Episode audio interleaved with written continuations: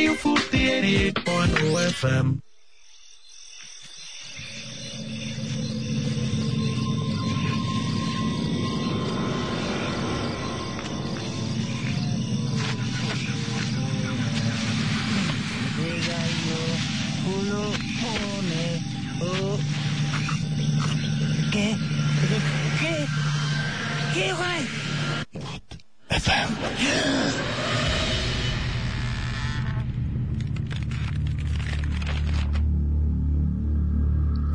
Right ঘড়িতে সময় এগারোটা বেজে উনষাট মিনিট, শুক্রবার রাত। আর এই সময় কখনোই জিজ্ঞেস করতে নেই কে ওখানে, কারণ ভূত এফ এম ছাড়া আপনার চারপাশে আর কেউ নেই এই মুহূর্তে। শুনছেন সবসময় রেডিও ফুর্তির সাথে আছে রাসেল, চলছে ভূত এফ এম এবং আপনাদের অসংখ্য এস এম এস আমরা পাচ্ছি। এই জন্য আপনাদেরকে অসংখ্য অসংখ্য ধন্যবাদ জানাচ্ছি। সেই এস এম এসগুলো পড়ব এবং যারা আমাদের সবসময় দারুণ দারুণ ইমেল করেছেন এবং যে ইমেলগুলো আমাদের ভালো লেগেছে সেগুলো আমি বলব। যে ফারুক মোহাম্মদ উমর, তার ইমে- ইমেলটি আমাদের ভালো লেগেছে। এছাড়াও আমাদের ইমেল করেছেন রাব্বু পারভেজ তাছাড়াও ইমেল করেছেন আমাদের তুর্জা বড়ুয়া তুর্য বড়ুয়া, শাহিন আলিফ আলিফ এবং রাফিউল কায়সার, তনু সাহা, ডেভেল সিফাত, তারপরে দেখতে পাচ্ছি যে রাইসুল ইমরান। শৈবাল অপূর্ব, কিবরিয়া জারিফ সহ আরও অনেকে মানে অসংখ্য ইমেল আমাদের ভালো লেগেছে। এবং আমরা তাদেরকে ধন্যবাদ জানাই যে এমন চমৎকার করে আমাদের ইমেলগুলো পাঠানোর জন্য। অনেকে যদিও ঢাকার বাইরে থেকে লিখেছেন, আসতে পারেননি, তাতে কি? তারপরে আপনাদের ঘটনাগুলো তো আমরা জানতে পারছি। আমাদেরকে রুকসানা এস এম এস করেছেন সিলেট থেকে এবং তিনি বলছেন যে ভূত এফ এম কখন শুরু হবে এবং শোনার জন্য তিনি ওয়েট করছেন। আমরাও কিন্তু ওয়েট করে থাকি যে কখন আপনাদের কাছে পৌঁছে দেব আপনাদের ঘটনাগুলো। আর মৌ লিখেছেন যে তিনি অনেক পছন্দ করেন ভূত এফ এম এবং তিনি রেগুলারলি শোনেন। থ্যাংক ইউ স্টে টিউনড এবং আশা করছি যে আপনাদের সবসময় এইভাবেই সাথে পাবো। মুজাহিদ আমাদের এস এম এস করেছেন নাটোর থেকে এবং তিনি বলেছেন যে how are you I am fine এবং ভূত এফ এম তিনি বলছেন যে তার অনেক ফেভারিট একটা প্রোগ্রাম আমরাও ততদিন পর্যন্ত আপনাদের সাথে আছি, যতদিন পর্যন্ত আপনাদের ভালো লাগে। থান্ডার বয় লিখেছেন যে লাস্ট উইকে তার বাবা, মা, নানু ভূত এফ এম শুনেছেন এবং সবাই জিনিসটা লাইক করেছেন। ওকে সো এটা আমাদের আমাদের জন্য অনেক ভালো একটা ব্যাপার যে সবাই পছন্দ করেছেন। আমি শুরু করতে চাই একটা ঘটনা দিয়ে। আর যে ঘটনাটা পাঠিয়েছেন, তার নাম হচ্ছে নীর হাসান। এবং নীর হাসান বলছেন যে হিজ ফ্রম এবং তিনি বলেছেন যে, আমি আজ আপনাদের যে কথাটা বলব, সেটা পুরোপুরি অবিশ্বাস্য একটা কথা। আমি জানি, আমার বলা কথাগুলো কেউ বিশ্বাস করবে না, এবং সেটাই স্বাভাবিক। বাট, করার করার কিছুই নেই কাজ আমি জানি আমি কিসের ভেতর আছি। ওকে? এখন আসল কথায় আসি। শুরুতেই বলে রাখি, আমি ভালো নেই। আমি আমার এক ভাইয়ের কাছ থেকে ভূত এফএমের কথা শুনে আমি আগ্রহী হই বাট আমার ফ্যামিলির কেউ তাতে রাজি হয়নি। সো ইমেইলটা পাঠালাম। আপনাদের যদি বিলিভ করতে মানে বিশ্বাস হয়, তাহলে শোনাবেন। নাও ঘটনাটা কি? আমার অসুস্থতা বা খারাপ থাকার জন্য অনেক ডাক্তার দেখিয়েছি বাট কোনো লাভ হয়নি। বাবা, আমার বাবা মাকে খুব ভালোবাসতেন। তখন আমি খুব ছোট, আমার মা রোড অ্যাক্সিডেন্টে মারা যান। আমার বাবা দ্বিতীয় বিয়ে করেননি। আমার বাবা একজন বিজনেসম্যান তাকে কিছুদিন পর পর দেশের বাইরে যেতে হতো। আমাদের বাসায় বাইরে তখন আমি একা থাকতাম। আমাদের বাড়িতে দুইটা ইউনিট ফার্স্ট ফ্লোরে study room and others second ফ্লোরে শুধু বেডরুম কাজের বুয়াদের সেকেন্ড ফ্লোরতে ফ্লোরে যাওয়া নিষেধ ছিল। একবার বাবা ব্যাংকক গেলেন। আমি পুরো বাড়িতে একা। নিচে কাজের বুয়ারা একা একা থাকতে থাকতে আমার অবস্থা হয়েছিল, হয়েছে যে আমার ভালো কোনো ফ্রেন্ডও ছিল না। মানে বেশ খারাপ অবস্থা ছিল। কারও সাথে মিশতে পারতাম না। সারাক্ষণ একা একা থাকতাম আর কল্পনায় ফ্রেন্ড বানিয়ে খেলতাম। বেশিরভাগ সময় আমি আমার মাকে ফ্রেন্ড বানাতাম অ্যান্ড মনে মনে তার সাথে কথা বলতাম। মাকে আমি দেখিনি বাট তার ছবি দেখেছি। একদিন আমার রুমে আমি শুয়েছিলাম। শরীরটা খুব একটা ভালো ছিল না। বেডে শুয়ে শুয়ে আমার পড়তে ইচ্ছে হলো বাট বেড থেকে নামতে ইচ্ছা করছিল না। আমি মনে মনে আমার মাকে বললাম, বইটা দেবে? আমি একটু পরে দেখি, আমার মৃত মা আমার দরজা খুলে রুমে আসলেন এবং আমাকে বইটা দিলেন।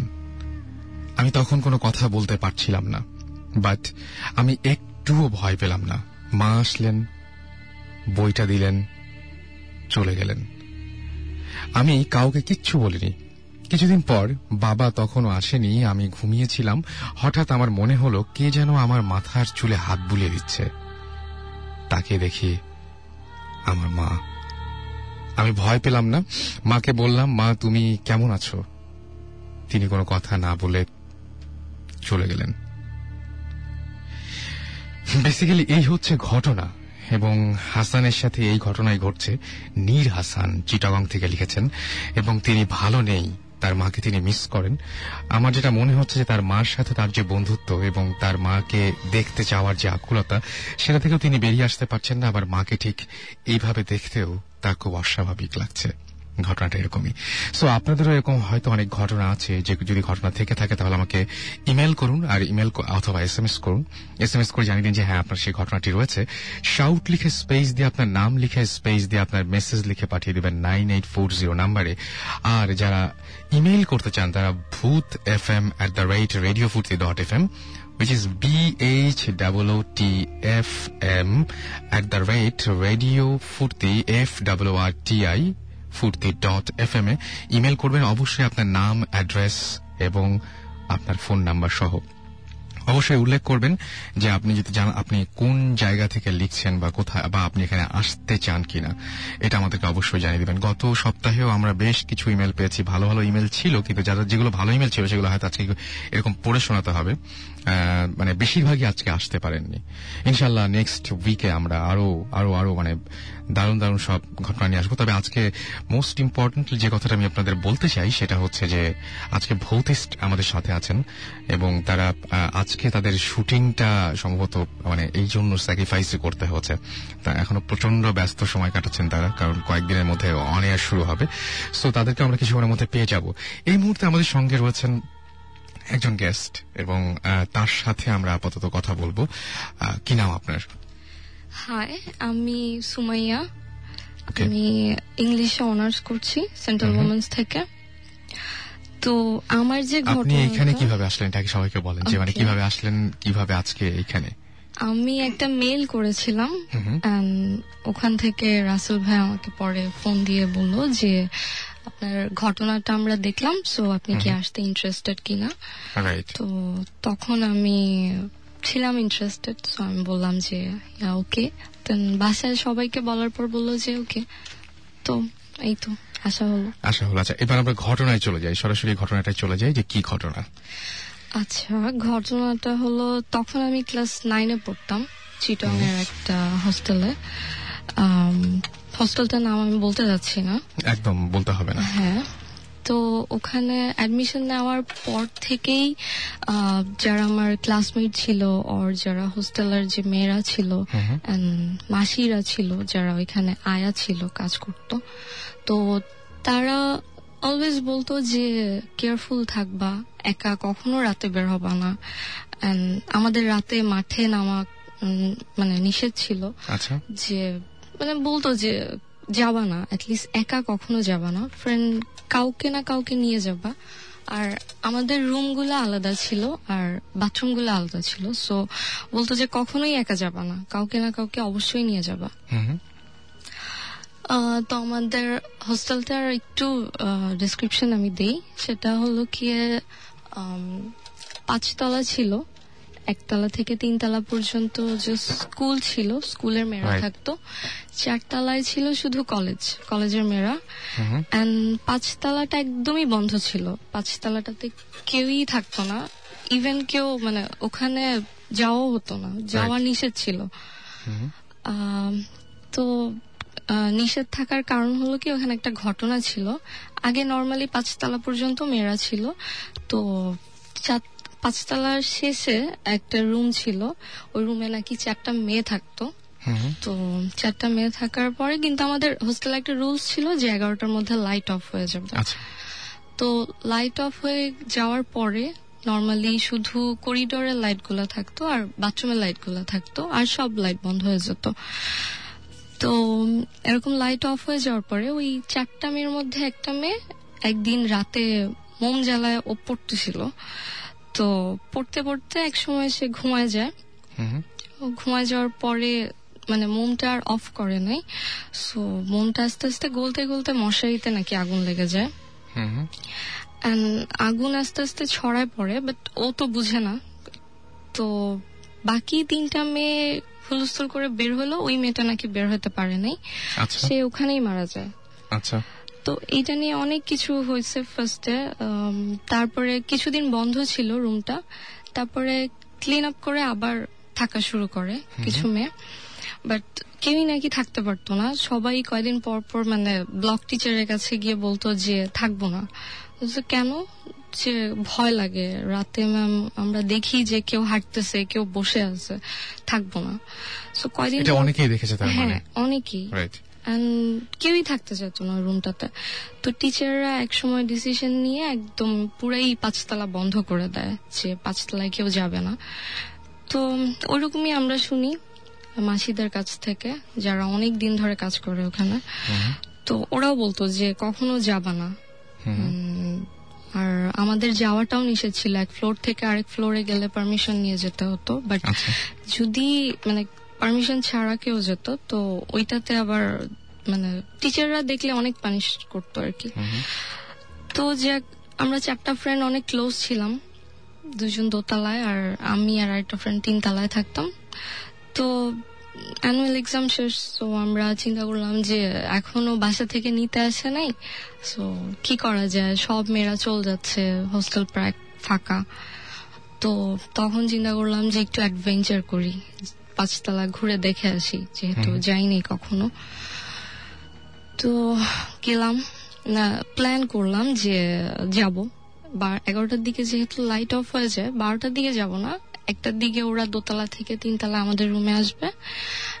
দেন তারপরে কিছুক্ষণ গল্প টল্প করার পরে আমরা তারপরে যাব। আচ্ছা। তো একটার ঘণ্টা দিল। তারপরে ওরা আসলো রুম নক করল আমরা খুললাম। তারপর কিছুক্ষণ গল্প করার পর বের হলাম যে যাব। তো আমাদের হোস্টেলটা ছিল স্কয়ার শেপের চারতলা পর্যন্ত পুরোটাই স্কয়ার ছিল বাট পাঁচতলাটা হাফ ছিল। মানে পুরাটা ছিল না। পাঁচতলায় যাওয়ার একটাই সিঁড়ি। তো আমরা গেলাম চারতলা ক্রস করলাম। চারতলায় তখন কলেজের মেয়েদের ছুটি ছিল সো চারতলা একদমই বন্ধ ছিল। একটা কি দুইটা করিডোরের লাইট জ্বলতেছিল আর কেউই ছিল না কিছুই ছিল না। তো তারপর পাঁচতলায় গেলাম। পাঁচতলা একদম পুরাই অন্ধকার মানে কিছুই কোনো লাইটই নাই। ইভেন আমরা ব্লকের লাইট জ্বালায় দেখার চেষ্টা করলাম যে লাইট কি জ্বলে কিনা। কিন্তু মানে কোনো লাইটই নাই কিছুই নাই। তো আমরা চারজন হাত জড়জড়ি করে ধরে গেলাম পুরা পাঁচতলা ঘুরলাম দেন ওই রুমটার পাশে আসলাম লাস্টের যে রুমটা যেটা নিয়ে এত স্টোরি তো গেলাম তো আমার চারজন ফ্রেন্ডের মধ্যে একজন বলল যে এইটাই সেই রুম যেটা নিয়ে এত কথা বলে। যে- তো আমরা বলতেছিলাম কি যাবি? মানে আমরা খুব মজার মুডে ছিলাম। তো ফ্রেন্ড বলল যে চল গিয়ে দেখি। খুব সারপ্রাইজিংলি দেখলাম যে রুমটা যে শিকল দিয়ে আটকানো। কোনো লক মানে কিছুই করা না, কোনো তালা লাগানো নেই আচ্ছা। যে শিকল লাগানো। তো ও ফ্রেন্ডটা খুললো খোলার পরে গেলাম একজন একজন করে ঢুকলাম। কেমন বাজে একটা গন্ধ ছিল এটা আমি বলে বুঝাতে পারব না। প্রচণ্ড ঠান্ডা। রুমটা হ্যাঁ অনেক বেশি ঠান্ডা। যদিও অক্টোবরে ঠান্ডা থাকে বাট এত ঠান্ডা থাকার কথা না। আচ্ছা। তো গেলাম দেখলাম যে চারটা বেড চারটা ডেস্ক ঠিক মতোই আছে। তো যাওয়ার পর আমরা দুষ্টামি করতেছিলাম কেউ কি আছো? দেখা দাও। তো একজন বলল যে প্ল্যান চেট করবা? এত কিছু করার দরকার নাই। তো এমনিতেই বলতেছিলাম কেউ থাকলে আসো। তুমি না সবার সামনে আসো আসো। এরকম বলতেছিলাম। তো আমরা পাঁচ কি সাত মিনিট ছিলাম। তারপরে মানে ওইটা বলার পরে আমরা নিজেরা নিজেদের মতো কথা বলতেছি যে এখানে ও এটা দেখছে ওই মাসি এটা বলছে এখানে নাকি এরকম হয়েছে। হঠাৎ যে একটা জানলা ছিল বাইরের দিকে যেটা মানে একদমই বাইরের দিকে ওইটা ভিতরের দিকে না চারকোনা শেপের ছিল তো বাইরের দিকে ছিল জানলাটা। জানলায় জাস্ট মানে মনে হলো কেউ জাস্ট একটা ধাপ করে একটা আওয়াজ হয়েছে আর কিছুই না। ওই আওয়াজটা শোনার সাথে সাথে আমরা চারজন পুরা সাইলেন্ট মানে হঠাৎ করে ভয়টা চলে আসছে। যে এরকম কি? তো এমনিতেই ভালো লাগতেছিল না পরে মানে ওইটা শোনার পর আরও বলতেছিলাম যে ওকে চলো চল যে অনেক হয়েছে। এরকম বলার পরে তখন আর থাকতে ইচ্ছা করছিল না বা ওই জায়গাটা ভালো লাগছিল ইচ্ছা করতেছিল না বিকজ মনে হচ্ছিল যে কিছু একটা দেখতেছে মানে কেমন জানি লাগতেছিল ওই আওয়াজটা হওয়ার কথা না এবং আপনি আমাকে ফোনে বলছিলেন যেভাবে যে মনে হচ্ছিল যে কেউ আপনাদেরকে লক্ষ্য করছে হ্যাঁ বা এরকম। ওইটা ওই যে করিডোর তারপর তাড়াতাড়ি বের হয়ে গেলাম করিডোর দিয়ে যখন আসতেছিলাম করিডোরগুলো অনেক লম্বা লম্বা করিডোর দিয়ে যখন আসতেছিলাম তখন মনে হচ্ছিল যে আমরা এত তাড়াতাড়ি বের হয়েছি যে আমরা দরজাটাও লক করি নাই আর। ওই সিকলটা দিয়েও আর লক করি নাই। তো মানে এত তাড়াতাড়ি বের হয়ে আসতেছিলাম যে মনে হচ্ছিল যে পাঁচতলা থেকে কখন নামবো। আচ্ছা। আর তখনই মনে হচ্ছিল যে মেবি কিছু একটা আসতেছে কিছু একটা দেখতেছে। নর্মালি ভয় পেলে যেটা হয়। তারপরে কোন রকমে নামলাম। চারজন আমরা এত বেশি ভয় পেয়েছিলাম যে ওই দিন আর কেউ কোনো কথা বলি নাই কারোর সাথে। জাস্ট ওরা দুইজন দোতলায় নেমে গেল। আমরা দুইজন আমাদের রুমে চলে গেলাম। পরের দিন সকালে কথা হইতেছিল যে কি হলো এটা? মেবি যাওয়া উচিত হয় নাই। বেশি ফাজলামি হয়ে গেছে। তো ওই দিন ওই দিনের পরের দিন আই মিন ওই দিন রাত বারোটা থেকে আমার বার্থডে ছিল। তো আমার ফ্রেন্ডরা এমনিতেই বলতেছিল যে পারমিশন ছাড়া কালকে যাওয়া হয়েছে তো আজকে আর আমরা আসব না। বারোটায় যখন ঘণ্টা দিবে আমাদের আবার ঘণ্টা দিত ভিতর বাড়ি থেকে। যখন ঘণ্টা দিবে তো তোমরা বের হয়েও তোমরা দুইজন। ওকে তো বারোটা বাজলো আমার ফ্রেন্ড যেটা আমার সাথে ছিল আমাকে উইশ করল তারপরে বের হলাম। বের হয়ে কিছুক্ষণ ব্লকে দাঁড়াইছিলাম। গল্প করতেছিলাম তো ওরা আসলো। ওরা ওদের রুমের দরজা খুলে আসেনি মানে চারকোনা শেপের যেহেতু ছিল আমরা এই সাইডে ছিলাম ওরা ওই সাইডে ছিল। সো দেখা যাক। তো ওরা বের হলো। বের হওয়ার পর ইশারায় বিশ টিশ করল। ওকে তারপরে আমরা বাথরুমে গেলাম ব্রাশ টাশ করলাম দাঁত যে এখন ঘুমাবো। তো বাথরুম থেকে যখন আসলাম তো আসার পরে ব্লকে একটু দাঁড়া মানে দাঁড়াইছি যে দেখি তো ওরা ঢুকে গেছে নাকি। রুমের মধ্যে না ওরা আছে। তো ওদের দেখতে দেখতে দেখতে দেখতে হঠাৎ চারতলায় ওঠার যে বরাবর সিঁড়িটা ওইটার দিকে চোখ পড়ল। আচ্ছা। ওইটা মানে আমি যেটা দেখছি আমার এখনও ভাবলে মানে এত বেশি ভয় লাগে যে আমি দিন ওটা কি দেখছি। আচ্ছা। আমি মানে তাকায় আছি আর দেখতেছি যে একটু অন্ধকার অন্ধকার তো ছিল। এত বেশি অন্ধকারও ছিল না যে কিছুই দেখা যাবে না। এত বেশি লাইটও ছিল না যে সবই দেখা যায় হ্যাঁ।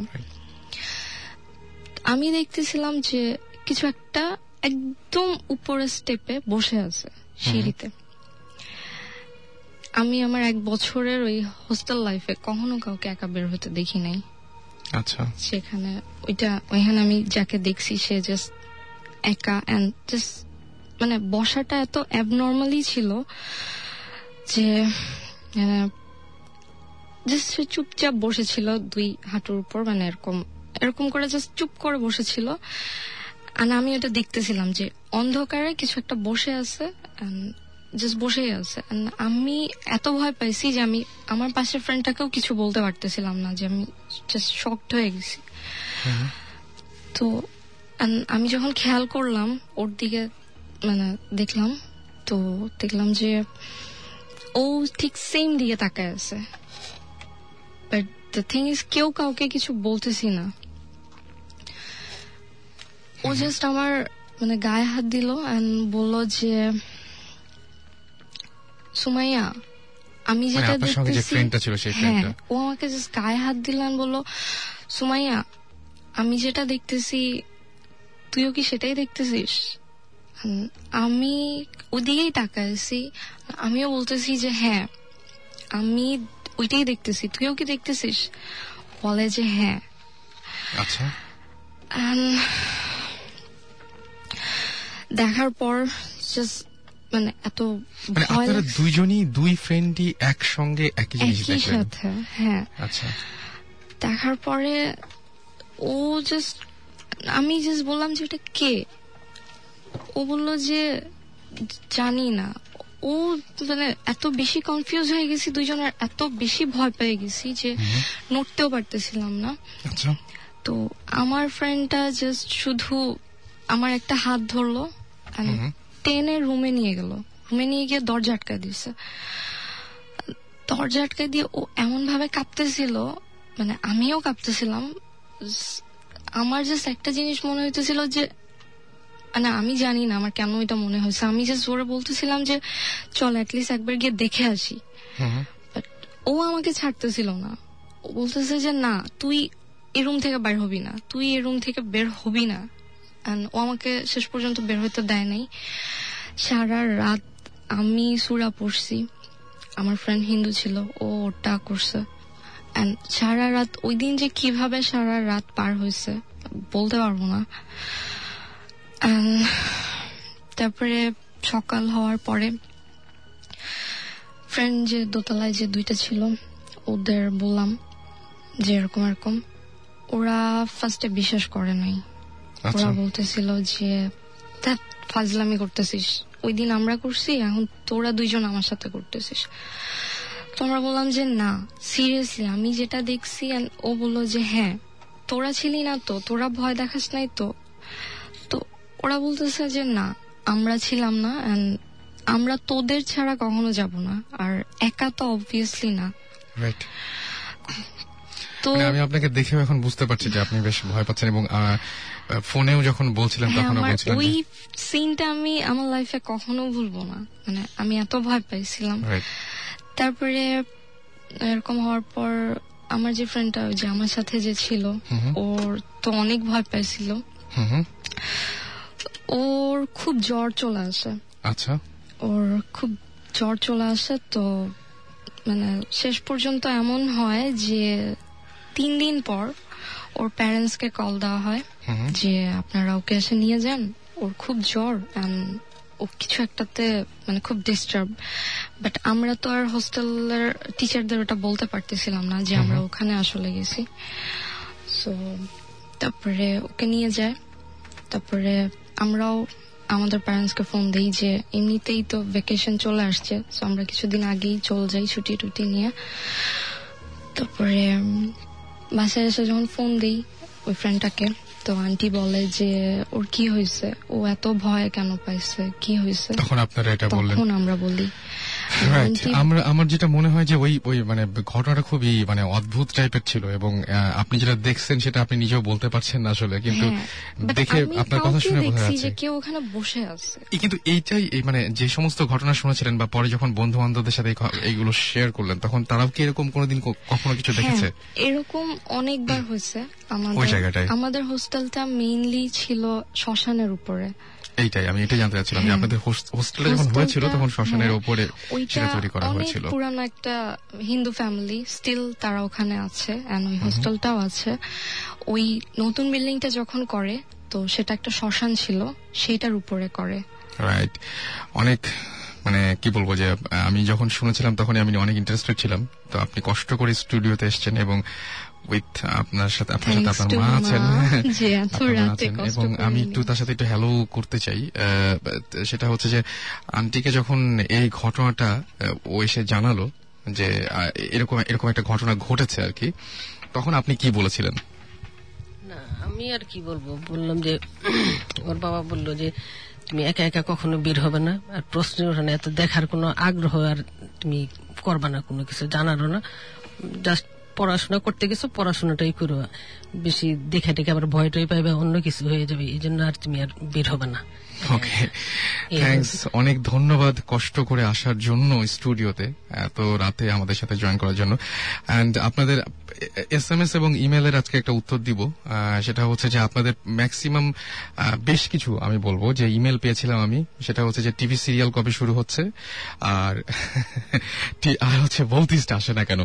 আমি একদম সরাসরি মাইক্রোফোনটা নিয়ে যাচ্ছি। হ্যালো হ্যালো বাইরে এটা আমি হ্যাঁ সেটাই। এবং সুমন ভাইয়ের ব্যাপারটা আমি জানি এই সাকিব ভাইয়ের ব্যাপারটা জানি সেটা হচ্ছে অনেকে হয়তো দেখছেন সেটা যে এই এই শীতের সময় আমাদের যে শীত আসার সঙ্গে সঙ্গে কনসার্ট এত বেশি শুরু হয়েছে। যে সমস্ত বাংলাদেশ দৌড়িয়ে বেড়াতে হচ্ছে সব সময় এটা। এবং সুমন ভাই মনে হয় বাম্বারও অনেক বড় একটা কনসার্ট হয়েছে এর মাঝখানে প্লাস আরও বেশি বাম্বার বম্বার কনসার্ট এখন ওই বাংলা লিঙ্কের মিউজিক ফেস্ট চলছে। হ্যাঁ সেটাই। ইনফ্যাক্ট নেক্সট ফ্রাইডেতে আমার চিটাং থাকতে হবে। তারপরের ফ্রাইডেতে রাজশাহী থাকতে হবে। আচ্ছা আগেই ক্ষমা চেয়ে নিচ্ছি হ্যাঁ, সময় এই যে যাচ্ছেন বিভিন্ন জায়গায় কনসার্ট করতেই সেই সাথে কি দু একদিন করে থেকে আসছেন এই ভৌতিস্টের কাজে বা শুটিং এর কাজে বা লোকেশন দেখে আসছেন কি ব্যাপারটা হচ্ছে কি এখন আমাদের আর লোকেশন দেখার আর কোনো স্কোপ নেই কজ আমাদের সবগুলো লোকেশনে আমরা একটা লোকেশনে একবার গিয়েছিলাম ওখানে আবার যেতে হবে। আচ্ছা। বাকি সব লোকেশনের আমাদের ইনভেস্টিগেশন হয়ে গেছে এবং লকড আমরা অলরেডি আমাদের লোকেশন দরকার ছিল ছয়টা। আচ্ছা।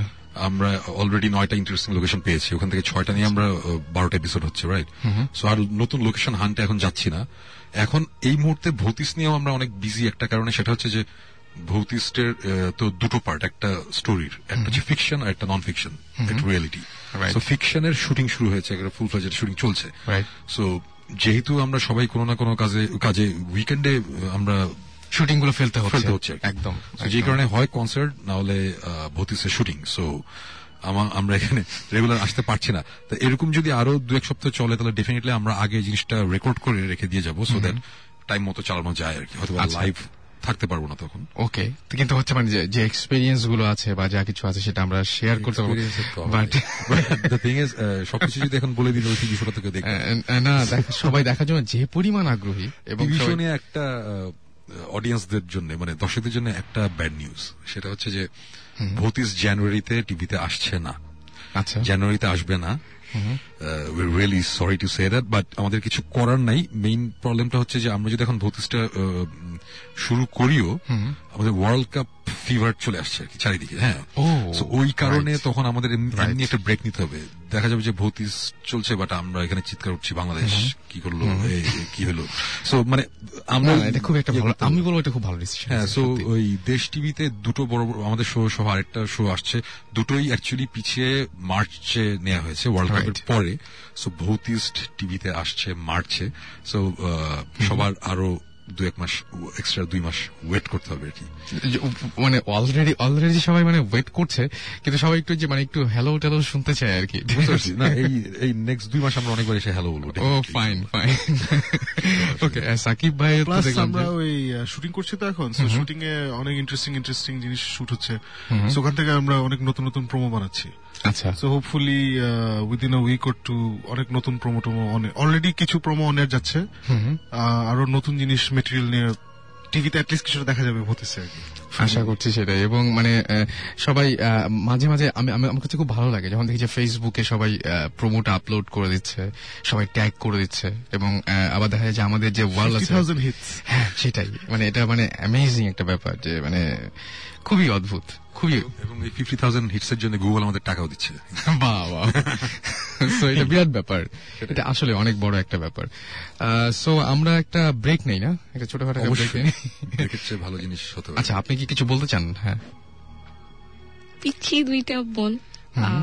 ওরা সাইবা সামিতা সো প্লিজ ওদের একটু হাই বলে দেন। ওরা এখনও বসে আছে আপনার ওকে হ্যালো সাইবা সামিতা। আপনাদের অনেক ধন্যবাদ আছে কষ্ট করে আমাদের সাথে এত রাত এত রাত্রে আমাদের সাথে আছেন। থ্যাংক ইউ এবং আশা করছি যে সবসময়ই থাকবেন এইভাবেই। এবং যতক্ষণ পর্যন্ত আপনারা আছেন ততক্ষণ পর্যন্ত ভূত এফএম চলবে ততদিন পর্যন্ত ভৌতিষ্ঠ চলবে। সুতরাং এই বিষয়ে এটা আমি দায়িত্ব নিয়ে বলে ঠিক রাখতে পড়াশোনা ঠিক রাখতে হবে। এটা দায়িত্ব নিয়ে বলে দিলাম আমরা যে আহ, এটা কোনো সমস্যা নেই। চলে যাব গানে and in the meantime করে আমাকে এস এম এস আমি দেখতে পাচ্ছি নীলিমা এস এম এস করেছেন এস এম এস করেছেন ভ্যাম্পায়ার এস এম এস করেছেন সানি এফ এম রুবেল, পুতুল, লিঙ্কন, পার্থ, চিন্তাশীল অনুপ আচ্ছা সামিয়া এস এম এস করেছেন আমাদের রিফাত, তানভীর, জি এম মনির অনেক সহ আরও অনেকে এবং আমরা দেখতে পাচ্ছি যে অনেকের নামের আগেই ডিমন আছে এভিল আছে ডেভিল আছে অনেক কিছু লিখে আপনারা এস এম এস করেছেন এবং মানে কি বলব যে বিষণ্ন আর্তনাদ এই টাইপের এস এম এস আসছে। সো শুন ভাই এরকম কিন্তু ভ্যাম্পায়ারকে একটু জিজ্ঞেস করল যে এখন ব্লাডের রেট কত? ওকে এবং আসলে ব্লাডের এখন রেটটা কত এবং আপনি মানে কি ধরনের ব্লাড খেতে বেশি পছন্দ করেন, সেটা আমাদের ইচ্ছা করলে জানাতে পারেন আর কি যাই হোক, চলে যাচ্ছি গানে, আর বলব যে ইন দ্য মিন টাইম আমাদের এস এম এস কোন লিখে পেলাম S H U T shout space আপনার নাম স্পেস আপনার মেসেজ পাঠিয়ে দিন নাইন এইট ফোর জিরো নাম্বারে আর যারা ইমেল করতে চান, Bhoot F M at the rate radio Foorti dot F M এ ইচ্ছা করলে ইমেল করতে পারেন। অবশ্যই নাম, ঠিকানা এবং ফোন নাম্বার জানাতে ভুলেন না। আর এই মুহূর্তে যে গানটা আমাদের প্লেলিস্টে রয়েছে, সেই গানটি শোনার পরে আমরা ফিরে আসব Okay.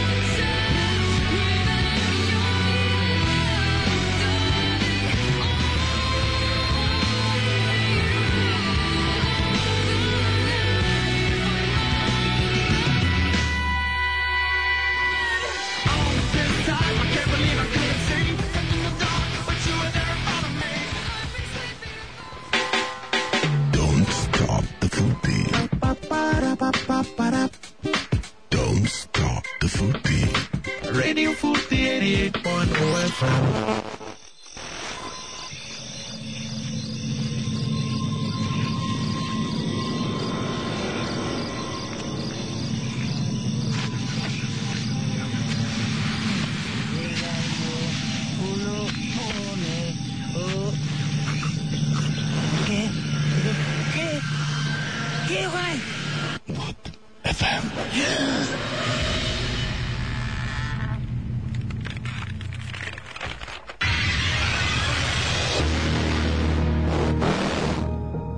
শুনছেন সবসময় রেডিও ফুর্তি চলছে। ভূত এফ এম সাথে আছি রাসেল।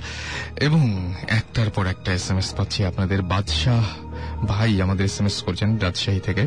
এবং তিনি জানিয়েছেন যে ফ্রাইডে প্রত্যেক উইকে একটা কেন? যদি উইকে প্রত্যেক দিন ফ্রাইডে হতো তাহলে অনেক ভালো হতো। এবং প্রতিদিন ভূত এফ এম শোনা যেত। আমরাও চাই যে সেরকমই কিছু একটা হোক বাট হয়নি আনফর্চুনেটলি ক্যাসপার নিশান লিখেছেন হাই সুমন ভাই কেমন আছেন? সুমন ভাই অনেক ভালো আছেন এবং তিনি তাকে অনেক মিস করছেন, সুমন ভাইকে সেটা জানিয়েছেন। আমরা জানিয়ে দিলাম সুমন ভাইকে যে অনেক মিস করেছেন আপনি। অনিন্দ লিখেছেন, ভাই, আমি রেগুলার ভূত এফ এম শুনি। আমার বাবা এটা খুব পছন্দ করেছে এই জন্য ভূত এফ এম কে শুভেচ্ছা জানাচ্ছি। ভূত এফ এম এর পক্ষ থেকে আপনাকেও এবং আপনার বাবাকে জানাচ্ছি অনেক অনেক অনেক অনেক ধন্যবাদ। এছাড়াও দেখতে পাচ্ছি যে আমাদের এস এম এস করেছেন তপু মিরপুর থেকে। আমাদের আমাদেরকে এছাড়াও এস এম এস করেছেন নিঝুম। নিঝুম ছাড়া আমাদের এস এম এস করেছেন টুটুল এস্তা তানভীর ভ্যাম্পায়ার ভ্যাম্পায়ার বলেছেন যে আমি ব্লাড খাই উইদাউট মানি বিকজ আমার বাড়ির পাশে কষায়ের দর- দরকার কষায়ের দোকানের অভাব নাই। রাইট নীলপরি লিখেছেন আচ্ছা নীলপরি লিখেছেন ভ্যাম্পায়ারও এত রাতে ভূত এফ এম শোনে। ভ্যাম্পায়ার তো দিন। মাইক হ্যাঁ মাইক আছে মাইক। ভ্যাম্পায়ার তো এখনই শুনবে। Just ঘুম থেকে উঠল। ভ্যাম্পায়ার কি বলল? ঘুম থেকে উঠল এবং সারা রাতে অনেক কাজ আছে। হ্যাঁ। সেরকম একটা ব্যাপার আর কি। অলরাইট এছাড়া আমাদের এস এম এস করেছেন সিসেল এস এম এস করেছেন আমাদের ধ্রুব তারা রূপ কথার বালিকা ভ্যাম্পায়ার আচ্ছা। এছাড়া আমাদের এস এম এস করেছেন নয়ন সহ আরও অনেকে। আচ্ছা আমরা বরং একটা আমাদের আরেকজন গেস্ট আছে তার কাছ থেকে ছোট্ট একটা ঘটনা শুনে আসি তারপরে আবার ফিরে আসছি না? আপনার নামটা একটু বলবেন। আমি রাসেল। ওকে। আমি আসছি মতিঝিল থেকে। এখন ন্যাশনাল ইউনিভার্সিটিতে আমি honours third year finance and banking সাবজেক্টে পড়ালেখা করছি। ওকে। তো আমার যে ঘটনাটা সেটা হচ্ছে দুই হাজার সালে আমরা কিছুদিনের জন্য আমরা যশোরে আমরা ছিলাম।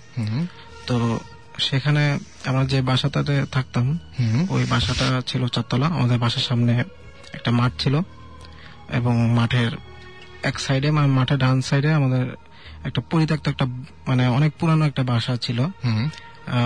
যেখানে কেউ থাকতো না অনেক পুরানো। আমরা প্রথম থেকেই ওটা দেখে আসছি আর কি। আচ্ছা। তো আমরা প্রতিদিন মাঠে খেলাধুলা করতাম।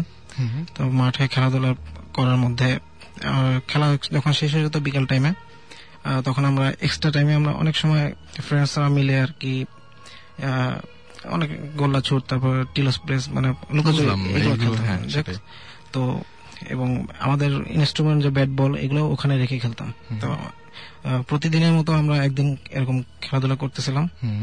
তো হঠাৎ মানে আমাদের খেলাধুলার নিয়ম ছিল কারেন্ট আসলে ইলেকট্রিসিটি চলে মানে আসলে যে সময়টা ইলেকট্রিসিটি থাকতো না সেটুকু সময় আপনারা হ্যাঁ আর ওটা আসার সাথে আমরা সবাই বাসা চলে যাই তো একদিন খেলা শেষ সরি খেলা শেষ না মানে খেলা করতে করতে কারেন্ট চলে আসে। তো আমরা সবাই যার যার মতো বাসায় চলে যায়। মানে দৌড় দিয়ে তো আমি এবং আমার ছোট ভাই রাফি ও আমার দুজনে একসাথে চলে যায় বাসায়। তো আমাদের আর মানে ওই ব্যাট বলগুলো ওই রুমের মতো আমরা রেখে আসছিলাম তো ওইটা আমাদের নিতে মনে ছিল না। আচ্ছা। ওটা আমরা ভুলে রেখে আসছি ওখানে তো বাসায় যাওয়ার পরে আমরা রাতে খাওয়া দাওয়া করি পড়াশোনা করে টিভি টিভি দেখে আমরা ঘুমানোর সময় হঠাৎ আমাদের মানে মনে হয় মনে পড়ে যে আমাদের ব্যাট বলগুলো আমরা রেখে আসছি। তো পরদিন আমাদের ইম্পর্টেন্ট একটা খেলা ছিল। তো আমরা মনে করি যে ওটা তো আমাদের ফেরত আনার দরকার নাহলে তো আমার পরদিন যদি চুরি হয়ে যায় তাহলে আমরা তো খেলতে পারব না। আর তাছাড়া অনেক সমস্যা ছিল। এই জন্য আমরা ডিসিশন নিই যে যেভাবেও কাজকে রাতের মধ্যে ওটা আমরা ব্যাক আনব। এবং আব্বু আম্মুকে না জানিয়ে যাব কারণ আব্বু আম্মু যদি এত রাতে আমরা বের হওয়ার কথা বলি অবশ্যই মাইন্ড করতে পারে বকাঝকা করতে পারে। তো যথারীতি আমরা এগারোটা বা সোয়া এগারোটা বাজার পর আব্বু আম্মু ঘুমানোর পরে আমরা দুজন মিলে বের হই। আচ্ছা। তো বের হওয়ার পরে আমরা আস্তে আস্তে মাঠে দিকে যাচ্ছি মাঠের সাইড থেকে বিল্ডিং এর কাছাকাছি যেতে যেতে আমরা আস্তে শব্দ পাচ্ছি। মানে ব্যাট বলের খেলার আওয়াজ পাচ্ছি আমরা। যেটা পরিত্যক্ত বাসা ছিল হ্যাঁ ওই থেকে বাসার মধ্যে থেকে ওই বাসার মধ্যে থেকে আমরা পুরো ক্লিয়ার দুজনে আমরা সাউন্ড শুনতেছি। আমি আমার ভাইকে জিজ্ঞেস করছি যে তুই কি সাউন্ড পাচ্ছিস কিনা? বলে হ্যাঁ সাউন্ড পাচ্ছি তো। খেলাধুলা করতেছি কে জানি? তো তারপরে আমরা কাছাকাছি যাই কাছাকাছি যেতে যেতে সাউন্ডটা আরও ক্লিয়ার হয়। তো এরপরে আমরা ওই বেলকনিতে যখন পা রাখি রুমের মধ্যে ঢোকার আগেই তখন সাউন্ডটা পুরো পুরোপুরি অফ হয়ে যায়। আচ্ছা সাউন্ডগুলো মানে পুরোপুরি অফ হয়ে যায় এবং আমরা হয়তো ভাবছি যে আমাদের দেখে হয়তো বা কেউ খেলাগুলো বন্ধ করে দিছে। আচ্ছা। তো তারপরে আমরা যেটা রুমে ঢুকলাম।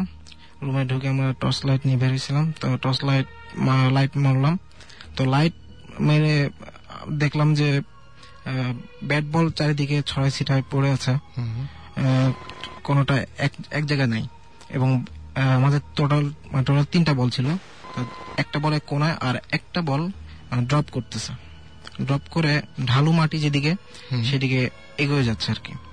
মানে ড্রপ করতে করতে যাচ্ছে। তো আমরা এই জিনিসটা দেখে একটু ভয় পেলাম আর কি যে কি ব্যাপার কেউ নাই সাউন্ড হচ্ছিল তখন। বাট এখন বল ড্রপ করতেছে এই জিনিসটা কেমন কীভাবে সম্ভব? হুম। তো জানালো ওই সাইডে আমরা সাথে সাথে দৌড়ে গিয়ে লাইট মেরে দেখলাম যে ওই সাইডে কেউ নেই। মানে ঘরের অপোজিট সাইড অপোজিটে।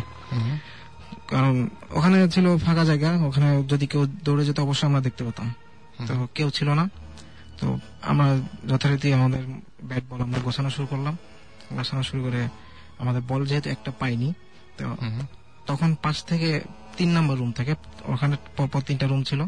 তো তিন নম্বর রুম থেকে আমরা আবার একটা বলের আওয়াজ পেলাম আর কি। মানে আচ্ছা। দেওয়ালে বলটা মারলে টেনিস বল যেভাবে মারলে আওয়াজ হয় সেম এই আওয়াজটা আমরা পাইছি। তো আমরা মানে বললাম যে এখানে আমরা যাই।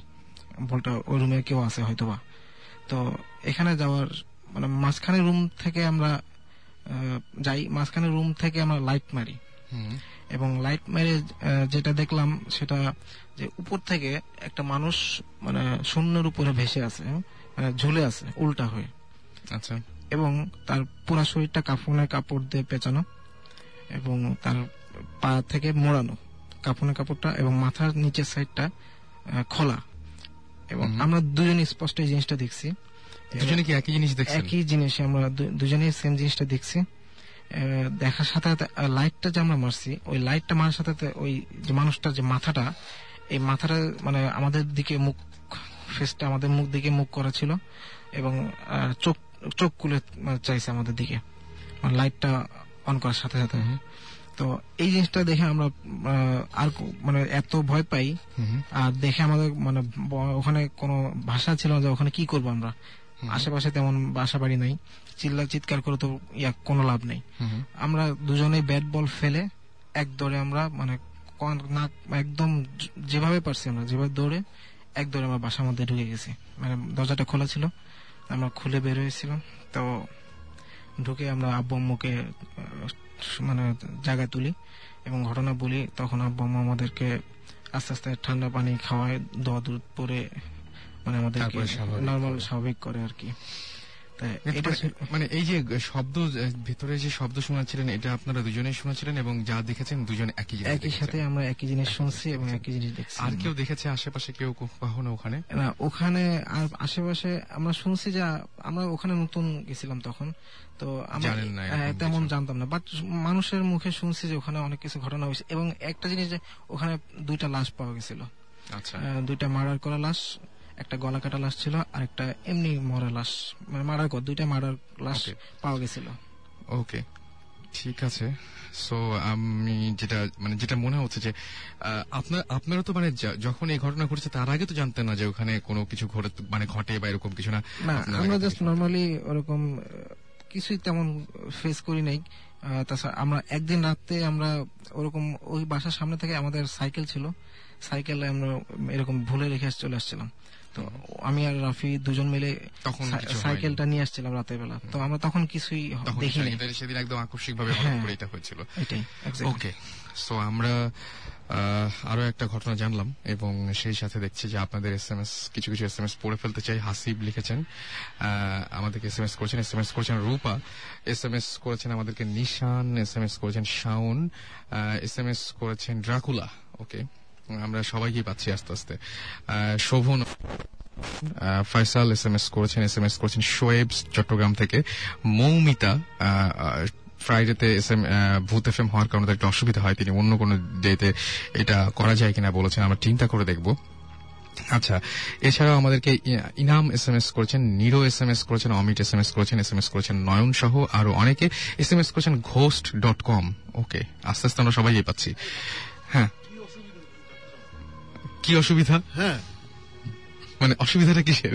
হ্যাঁ মানে কি অসুবিধা? কীরকম? কে মানে কে লিখছে অসুবিধা হয় ফ্রাইডেতে ও আচ্ছা আচ্ছা ফ্রাইডে আচ্ছা অসুবিধাটা হয় হচ্ছে এরকম যে অনেকেরই যেটা মেইন সমস্যা সেটা হচ্ছে শনিবারে অনেকের অফিস থাকে। আচ্ছা আচ্ছা বা মানে বা কলেজ থাকে বা আচ্ছা, আচ্ছা। মানে ইউনিভার্সিটি থাকে। তো সেই কারণে হয় কি যে সকালবেলায় ঘুম থেকে উঠতে একটু কষ্ট হয়ে যায়। ও আচ্ছা আচ্ছা। তো আমার মনে হয় যে একটু কষ্ট মানে আমরা অন্য কোনো দিন করতে পারি। না একদিন লেট করে গেলে প্রবলেম একদিন লেট করে গেলে বা একদিন একটু কষ্ট হয় হলোই বলতে আর অফিসে সবাইকে যদি কনভিন্স করতে পারে বা ইউনিভার্সিটি সবাইকে সবাই যেন শুনে হ্যাঁ সেটা সবাই একটু লেটে যাবে। তাহলে প্রবলেম সলভ বিশেষ করে টিচারদেরকেও বিশেষ করে টিচারদেরকেও আমরা আমরা আরও কিছু আমাদের মধ্যে আরেকজন কিন্তু পরে এসছেন আমাদের জিবরান ভাই। জিবরান ভাই একটু পরে জয়েন করেছিলেন এবং তখন আমরা এবং জিবরান ভাইয়ের সঙ্গে আরও একজন মানে খুবই ডিমান্ড কিন্তু friend, হ্যাঁ অস্ট্রেলিয়া ফেরত. Mr. Reza হ্যাঁ আপনি একটু হাই বলেন সবাইকে। হ্যালো নাম্বার ওয়ান এগেন আমি জিব্রান ভাইয়া সাকিব ভাই এবং সুমন ভাইকে থ্যাংক করতে চাচ্ছি এই অপরচুনিটি দেওয়ার জন্য। এন্ড অ্যাবভ অল আপনাকেও। Thank you very much okay so two আমরা কি জীবন ভাই কি এখন প্ল্যান কি? কি করা যায় এখন? Plan to rule the world. No, sorry. Uh, বাসায় যাওয়া যায়? সেটা করলে খুব মুশকিল আছে। আহ, সাকিব ভাইয়ের ঝুলিতে কিছু আছে নাকি? Janita Shagib? আমার ঝুলিতে আছে এবার আমি আজকে কিছু বলতে চাচ্ছি না। আজকে উচিত ভাই আমরা আমাদের পপুলার রেজাকে নিয়ে আসছি। ওকে রেজা ভাই তাহলে একটা হোক। রেজা বেশ ইন্টারেস্টিং একটা গল্প আছে ইনভলভিং গ্রেভিয়ার্ড ওকে সো একটু শুনি আমার আমরা আমরা- এটা একটু শুনি এটা একটু শুনি। রাইট থ্যাংক ইউ সাকিব ভাইয়া। যদিও জিনিসটা অস্ট্রেলিয়া হয়েছে প্লিজ অস্ট্রেলিয়া যত আমরা খারাপ বলি অত খারাপ না। They might lose the Ashes it's okay ব্যাপার না। অনেকদিন পর। হ্যাঁ. বেসিক্যালি ভাই আমার যে স্টোরিটা হয় এটা আমরা আমার যে স্টোরিটা হয় এটা বেসিক্যালি ভাইয়া আমরা ফ্রেন্ডরা মিলে we went on a trip আর কি বুঝছেন? তো আউটস্কার্টস অফ মানে আমি যে সিটিতে থাকি মেলবোর্ন ওইটার আউটস্কার্টসে আমরা কয়েকটা ফ্রেন্ডরা মিলে ট্রিপে গেছি। সেম ফ্রেন্ডস যাদের সাথে প্রিভিয়াস যেসব স্টোরি বলছি সমস্ত ঘটনাগুলো ঘটেছিল, গিয়েছি alright? তো অ্যাজ ইউজুয়াল আমার যেহেতু এইসব জিনিস আরও বেশি ইন্টারেস্ট আমি সবসময় ড্রাইভ করলেই ইমাজিন করি যে রাস্তা দিয়ে এখন কেউ হেঁটে যাবে এরকম কিছু দেখতে থাকি। এনিওয়ে ফাইন তো আমরা একটা জায়গায় ক্যাম্প করব। তো ক্যাম্পিং এর ওয়েতে আমরা দিনের বেলা যখন যাচ্ছি আমরা একটা গ্রেভিয়ার্ড দেখলাম। যে আছে এবং গ্রেভিয়ার্ডটা মানে কোন নর্মাল গ্রেভিয়ার্ড না। মানে গাছ ঝুলে আছে কবরের উপরে কবরের ভিতর থেকে গাছ গজিয়েছে। মানে কেমন জানি it's weird in other words আচ্ছা। বুঝছেন? সিম্পলি পুট মানে অর্ডিনারি কোনো কবরস্থান না। মানে এটার সামনে দিয়ে যে কোনো কেউ গেলে মানে একটু ডিস্টার্ব ফিল করবে। ব্যাপারটা এরকম আর কি বুঝছেন? তো ভালো কথা আমরা গিয়ে ক্যাম্প ট্যাম্প করলাম এভরিথিং গুড তো রাত্রে যখন আমরা খেতে বের হয়েছি তো মানে ব্যাপারটা গ্রেভিয়ারটা বুঝছেন রাস্তার ঠিক কর্নারে প্লেস করা। আচ্ছা। তো আমরা টার্ন করে যাই এদিকে আর ঠিক কর্নার হচ্ছে গ্রেভিয়ারটা তো আমরা রাত্রেবেলা খাবার কিনতে বের হয়েছি। তো যখন আমরা রাস্তাটা ক্রস করতেছি তো আমার একটা ভাই আমাকে বলে বসল আচ্ছা রেজা এখানেই না গ্রেভিয়ারটা ছিল আসার সময়? আমি আমি গাড়িটা থামাইছি in the middle of the road মেলবোর্নে এটার জন্য আমরা ফাইন করে। বাট লাকিলি সেদিন ছিল না। সো আমি গাড়িটা থামাই দেখলাম কোনো গ্রেভিয়ার্ড নাই। আচ্ছা। ফাইন আমার কাছে ব্যাপারটা উইয়ার্ড লাগছে আমি হেডলাইট মেরে দেখলাম এভরিথিং গ্রেভিয়ার্ডটাকে খুঁজেই পাওয়া যায় নাই। আচ্ছা ফাইন ঠিক আছে। হয়তো আমরা ভুল রাস্তা দিয়ে গেছি বা সামথিং পরের দিন সকালে যখন আমরা আবার বের হয়েছি গ্রেভিয়ার্ডটা ওইখানে দেখলাম। তো আমার কাছে জিনিসটা একটু উইয়ার্ড লাগছে যে কেমনে সম্ভব এটা? হইতে হয় না এসব নর্মালি ফাইন তো আমি দিনের বেলা যখন যাচ্ছি কোন রাস্তাটাতে রাস্তার নাম কোন সময় এগুলি সব নোট ডাউন করে নিয়ে গেছে। এবং ওইটার ধরেন আশেপাশে পাঁচশো মিটার বা এক এক কিলোমিটার আশেপাশে যত সব রাস্তা যেতে পড়ছে এবং আসতে পড়ছে সবগুলোর নাম লিখে এক্সাক্ট লোকেশনটা বের করে গেছি। ওকে ঠিক আছে? তো রাত্রে যখন আবার আমি এবার আমি বলছি ভাইয়া চলেন এবার গিয়ে দেখি। আছে কিনা? আছে কিনা। এবং বিলিভ ইট নট আমরা পুরা জায়গাটা খুঁজছি টর্চ নিয়ে নেমে দেখছি কোনো গ্রেভিয়ার্ড পাইনি এবং পুরা জায়গাটাতে যেরকম গাছ ছিল ওই রকম গাছ সবই আছে কিন্তু ওই যে গ্রেভিয়ার্ড মানে খ্রিস্টানদের গ্রেভিয়ার্ড গ্রেভিয়ার্ডের একটা টুম টুম স্টোন থাকে একটা মাটির মতন এটার মধ্যে লোকের নাম বার্থ ইয়ার সব লেখা থাকে। কিচ্ছু ছিল না শুধু গাছগুলি যেরকম ছিল ওইগুলি আছে কিন্তু কোনো গ্রেভিয়ার্ড নেই। তো মানে এটার কোনো আমি রিজন খুঁজে পাইনি এবং যেহেতু আমাদের সাকিব ভাই এখানে প্রেজেন্ট ওনার কোনো লজিক্যাল এক্সপ্লেনেশন থাকলে হ্যাপি আমাদের খুব মানে কি বলব যে এটা কি হতে পারে? আপনি তো তোমরা দিনের বেলা দেখছিলে রাতে দেখো নি মানে উল্টা হলে কিন্তু ভালো হতো জিনিসটা। যে রাতের বেলায় দেখা গেছে দিনের বেলায় দেখা যায় নাই। এটা হলেও ভালো হতো না ব্যাপারটা উইয়ার্ড দিনে দেখা যাবে রাতে দেখা যাবে না। রাতে কিছু খেয়ে বের হয়েছিল? নর্মালি বের হয়েছিল। আচ্ছা। এটা I don't know I I don't know how to explain this ঘটনাটা খুব ইন্টারেস্টিং বাট এটা বাংলাদেশে হলে ডেফিনেটলি আমরা যেতাম বাট অস্ট্রেলিয়া এখন হ্যাঁ, যদি স্পন্সর করে তাহলে ইন ফিউচার ইন ফিউচার এরকম একটা কিছু হতে রেজা আছে অস্ট্রেলিয়াতে সাজু আছে অস্ট্রেলিয়াতে। রাইট সো অসুবিধা হওয়ার কথা না। আমরা মানে কি বলব? ইন্টারেস্টিং জিনিসটা কি? আমার মনে হচ্ছে যে could it be a trap or something like কেউ যদি না নোটিস করে এটা রাত্রেবেলা যাচ্ছিল ওয়াক করে ইউনো সাউন্ডস ইন্টারেস্টিং না আমার কাছে যেটা মনে হয় যে নোট ডাউন করার পরে ব্যাপারটা যথেষ্ট উইয়ার্ড আসলে। দিনের বেলা you can see it plain as day but রাত্রেবেলা ইটস তুমি কোনো রিসার্চ করেছিলে? মানে কোনো লাইক ওখানে কিছু ছিল গ্রেভিয়ার্ড বা না ভাই রিসার্চ করার চান্স ওইভাবে পাইনি বিকজ আমরা বেসিক্যালি ট্রিপে গিয়েছিলাম এন্ড আমরা ভয়ের জিনিস নিয়ে ট্রিপটাকে বেশি ভয়ঙ্কর বানানোর চেষ্টায় ছিলাম এবং তার থেকেও উইয়ার্ড যেটা হয়েছে ভাইয়া আমরা একটা ইন্টারেস্টিং ফ্যাক্ট যেটা সেটা হলো রাত্রেবেলা যখন আমরা থেমে টর্চ লাইট দিয়ে দেখছি ঠিক গ্রেভিয়ারটার ভিতরে আমরা মানে দিনের বেলা যখন পরের দিন আমরা অন আর ওয়ে ব্যাক যখন আমরা গেছিলাম আমরা অ্যাকচুয়ালি নোটিস করছি যে আমরা ওইখানে নেমে গ্রেভিয়ার্ডের ভিতরে দাঁড়িয়েছিলাম কিন্তু কোনো টুমস্টোন বা কিছু দেখি নাই জাস্ট গাছগুলি যেরকম ছিল ওই রকম তো রাত্রেবেলা একটা ইন্টারেস্টিং ফ্যাক্ট ঘটেছিল সেটা হলো তো আমি টর্চ লাইট দিয়ে খুঁজছি আমার পিছনে একদম দাঁড়িয়ে আছে। মানে অন্ধকার। এবং. গাছগাছালিতে বেশ অন্ধকার বুঝছেন? তো ঘটনাটা যেটা ঘটলো যে আমার পিছনের জন আমাকে জাস্ট দাঁড়ায় বলল যে রেজা তুমি নড়ো না। একদম নড়বা না। তো আমি চিন্তা করতেছি যে কি এমন হতে পারে? তো আমি যখন পিছনে তাকালাম আমার ঠিক পায়ের পিছন দিয়ে আপনার এটা অ্যাকচুয়ালি অস্ট্রেলিয়ার ডেজার্ট গুলিতে থাকে মরুভূমির এখানে কিন্তু ওইখানে এটা থাকাটা অস্বাভাবিক যে জায়গায় সেটা হচ্ছে আপনার মোটা কালো র্যাটল স্নেক বলে যে লেজের পিছনে যে ঝুন যেগুলো আমরা সাধারণত বিভিন্ন মানে কি বলব যে জিওগ্রাফি চ্যানেল বা এরকম জায়গায় দেখি। সেটাই। ওই জিনিসটা ঠিক এত মোটা এবং খুব মানে অদ্ভুত একটা সাইজ মানে র্যাটল স্নেক সাধারণত বেশ লম্বা হয়। ওইটা আপনার হয়তো মানে অ্যাটলিস্ট র্যাটল স্নেক নর্মালি আপনার তিন চার ফিট পাঁচ ফিট লম্বা। ওইটা টাইনে টুইনে দেড় ফিট কি এক ফিটেরও ছোট ছিল বাট মোটা বেশ মোটা আমার পায়ের পাশ দিয়ে ঠিক চলে গেল। এবং আচ্ছা। অন্ধকারেও ওইটাও কালো ছিল এবং ওইটা এত পরিমাণে কালো যে অন্ধকারে ওই জিনিসটাকে দেখা গেছে এটা চলে গেল।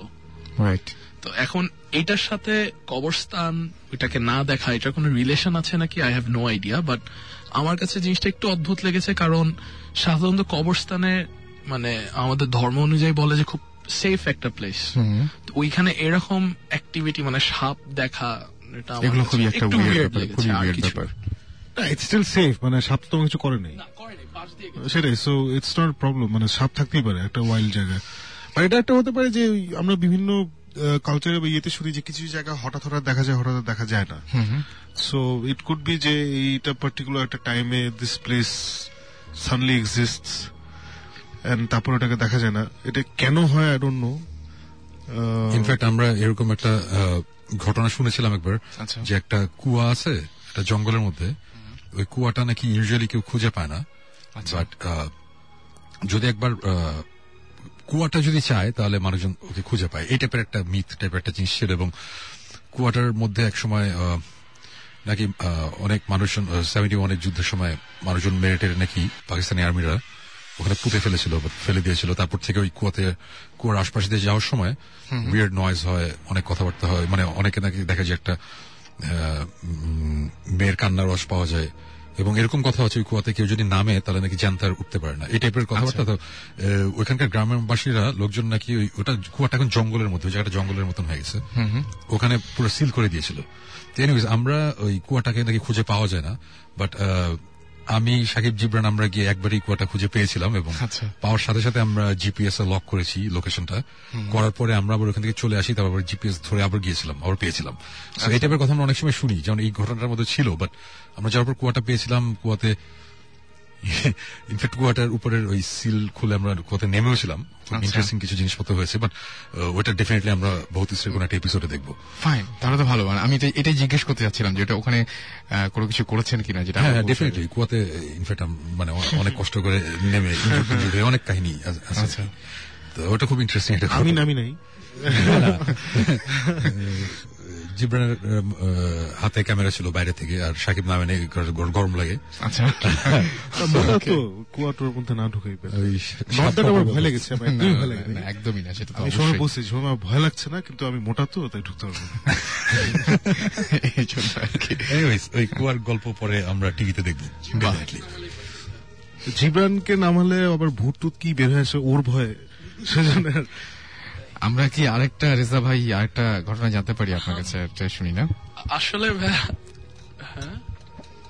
আরেকটা আরেকটা শুনি মানে যে কোনো একটা। আসলে ভাইয়া মানে অস্ট্রেলিয়ার যত সব কাহিনী প্রথম দিনই বলে ফেলেছি আপনাদেরকে বাট ব্যাপারটা এমন হচ্ছে আমি কেন জানি এইসব জিনিস আমার কাছে অ্যাট্রাক্ট করে বুঝছেন? মানে শুনতে অনেকের কাছে অদ্ভুত লাগে ব্যাপারটা বাট মানে আমার ক্ষেত্রে যেটা হয় মানে আমার আশেপাশে যদি কোনো অ্যাক্টিভিটি ঘটে এনি রকম যেটা দেখা যায় না আমি এটা ফিল করতে পারি। আমার শরীর ভারী হয়ে যায় মাথা ভারী হয়ে যায়।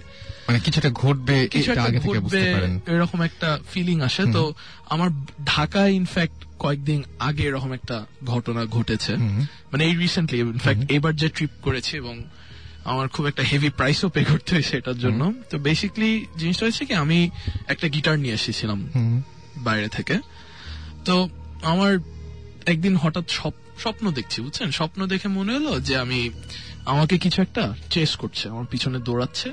আমিও দৌড়াচ্ছি তো আমি যতবার পিছনে তাকাই কিছু দেখি না। আমি দৌড়াচ্ছি আর স্বপ্নের মধ্যে ক্লিয়ারলি তো এটা দেখতে দেখতে একটা পয়েন্টে আমার ঘুমটা ভাঙে আমি কি হচ্ছে না হচ্ছে ফাইন তো আমার কাছে এখনও মনে হয় আমার যখন ঘুমটা ভাঙে তখন আমি স্বপ্নের মধ্যে। আচ্ছা। তখন আমি পুরাপুরি জাগি নেই। তবুও স্বপ্নের মধ্যে অনেক সময় রিয়েলিস্টিক লাগে স্বপ্নটা। আমি তাও বলব এটা আমার মনে হয় স্বপ্ন ছিল বাট আচ্ছা। স্বপ্নের মধ্যে দেখছি। তো আমি সাড়ে চারটা মানে ঠিক ফজরের আজানের আগে আগে।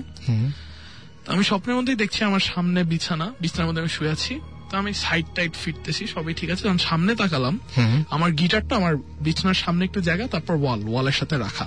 আচ্ছা। তো মনে হলো যে একটা ছোট্ট মেয়ে ছাই রঙের অ্যাশ কালারের ধোয়া টাইপ মানে ধোয়াই মানে স্মোকি ফ্লেভার স্মোকি ফ্লেভার তো না সরি স্মোকি ফিগার মানে ধোয়ার মধ্যে দিয়ে যদি কারও শরীর বানানো হয় এরকম নড়ছে ওইরকম একটা জিনিস গিটারের ভিতর দিয়ে বের হয়ে আসলো। আচ্ছা। তা আমার মনে আমি তবুও স্বপ্ন দেখছিলাম। তো আমি মেয়েটা যখন আমার কাছে আসছে আমি আমার সুরা টুরা পরে বললাম যে তুমি চলে যাও। তো আচ্ছা। তারপর আবার দেখি নাই। আচ্ছা। তখন আমি একটা ঝটকা দিয়ে উঠছি যে কি হলো? তখন মনে হয় আমি অ্যাকচুয়ালি ঘুম থেকে উঠছি। তো সবই ঠিক আছে কয়েকদিন গেল তো আমি একদিন বাসায় আসছি একটু রাত করে সাড়ে আটটা নয়টা বাজে তো আমার বের হওয়ার কথা ছিল। তো তখন থেকেই আমার শরীরটা একটু ভারী ভারী হয়ে আসছে।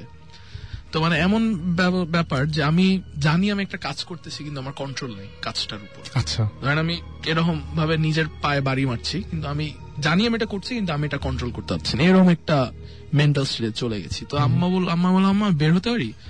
আম্মা বলল যে না বাবা রাত হয়েছে বের হয় না। ঠিক আছে ফাইন আমি রুমে বসে গিটার বাজাচ্ছি। হঠাৎ মনে হলো যে আম্মা পিছে দাঁড়িয়ে আছে আমার আমার বাম সাইডে আমি সোজা হয়ে বসে আমার বাম সাইডে আর আমার ডান দিকে হচ্ছে রুমের দরজা। আম্মা আমার বাম সাইডে দাঁড়িয়ে আছে ডাকছে না কেন? ঠিক আছে আমি গিটার বাজায় থাকি আম্মা লাগলে ডাক দিবেন।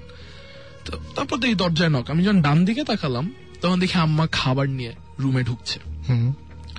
রুমে যখন ঢুকলো আমি মানে অবাক হয়ে গেলাম যে কি হলো।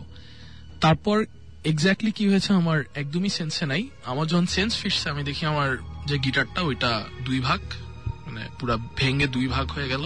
হুম। গিটারটারে আমি মানে ঠেচড়ায় লাথি মেরে চেয়ারের ভিতরে ঢুকাই দিছি এমন মানে পুরা নষ্ট হয়ে ভেঙে ফেলছি গিটারটা আচ্ছা।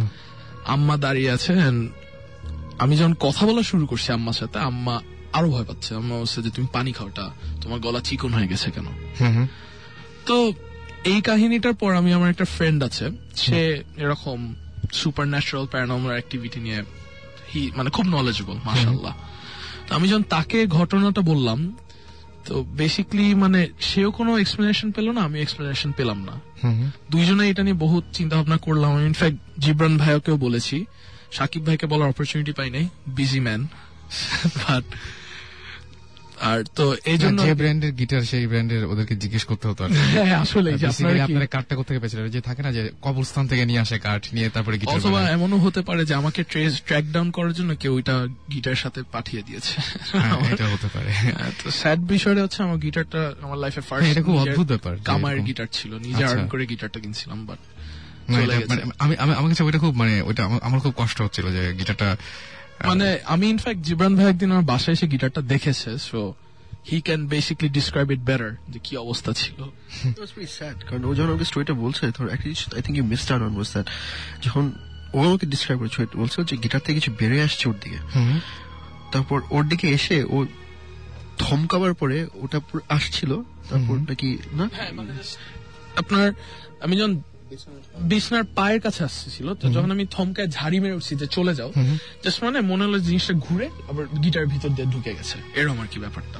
ওকে তারপর আর কি আমি জীবন দেখলাম মানে ইটস প্রি স্ম্যাশড আপ যখন আন্টিকে জিজ্ঞেস করলাম মানে একই জিনিস মানে মানে ও মানে basically he doesn't remember anything just দেখলাম মানে একদম smashed up beyond and it was a pretty expensive guitar it was a pretty well known brand right এই আর কি বেসিক্যালি আমার স্টোরি আমার ইনফ্যাক্ট অনেক আমার মেজর স্টোরিগুলি সব ঢাকা এবং গ্রামগঞ্জে বেসড আমার মেলবোর্নে যতই থাকি বাট মানে সব স্টোরি ঢাকাই হয়। মেলবোর্নে আচ্ছা। কেন জানি হয় না সারপ্রাইজিংলি হয়তো মেলবোর্ন পছন্দ করে না আমাকে আর আদার ওয়ে অ্যারাউন্ড হতে পারে।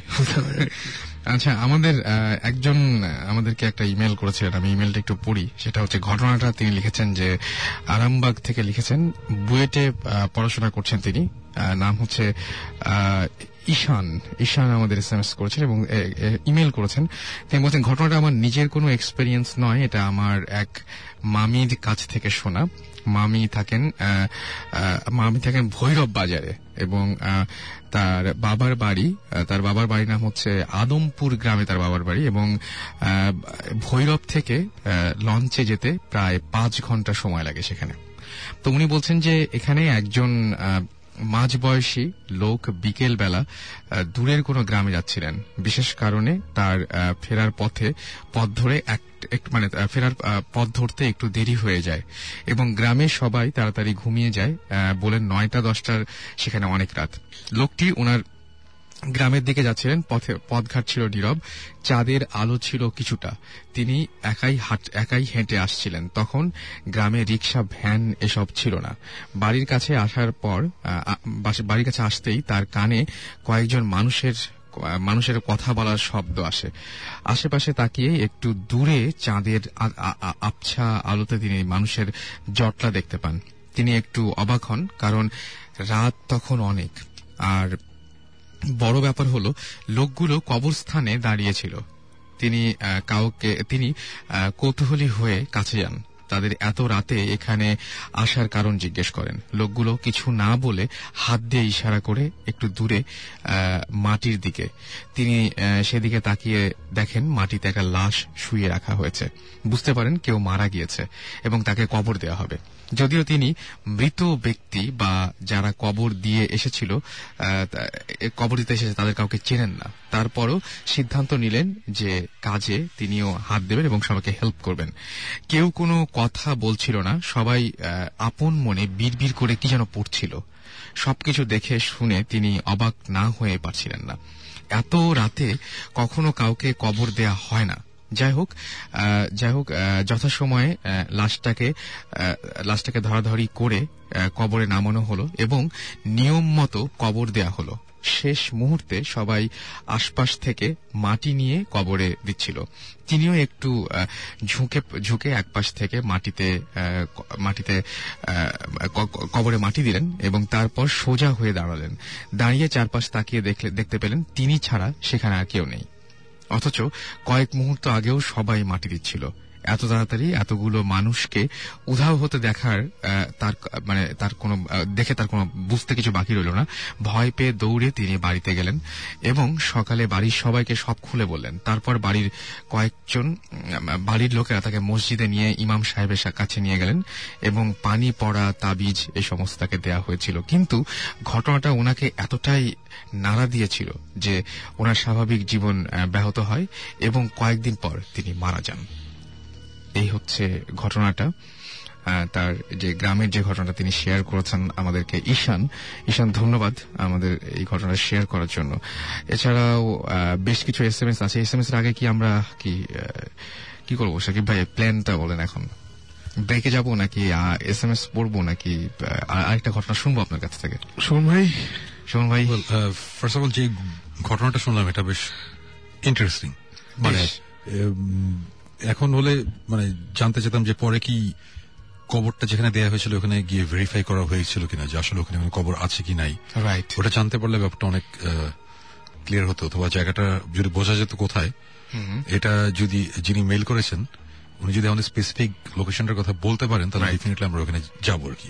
আমার. খুবই ইন্টারেস্টিং লাগছে ফাইন তাহলে একটা কাজ করতে পারি আমরা সেটা হচ্ছে যে আপনাকে বলি যে আপনি যে আপনি তো ইমেল অ্যাড্রেস জানেনই সেখানে আরেকটু ডিটেল করে যেহেতু আপনার ওখানে আত্মীয় স্বজন আছেনই রিলেটিভ যেহেতু আছেন সুতরাং আপনি তাদের কাছ থেকে শুনে আমাদেরকে আবারও একটা মানে আমাদের আপডেট দিতে পারেন আর কি।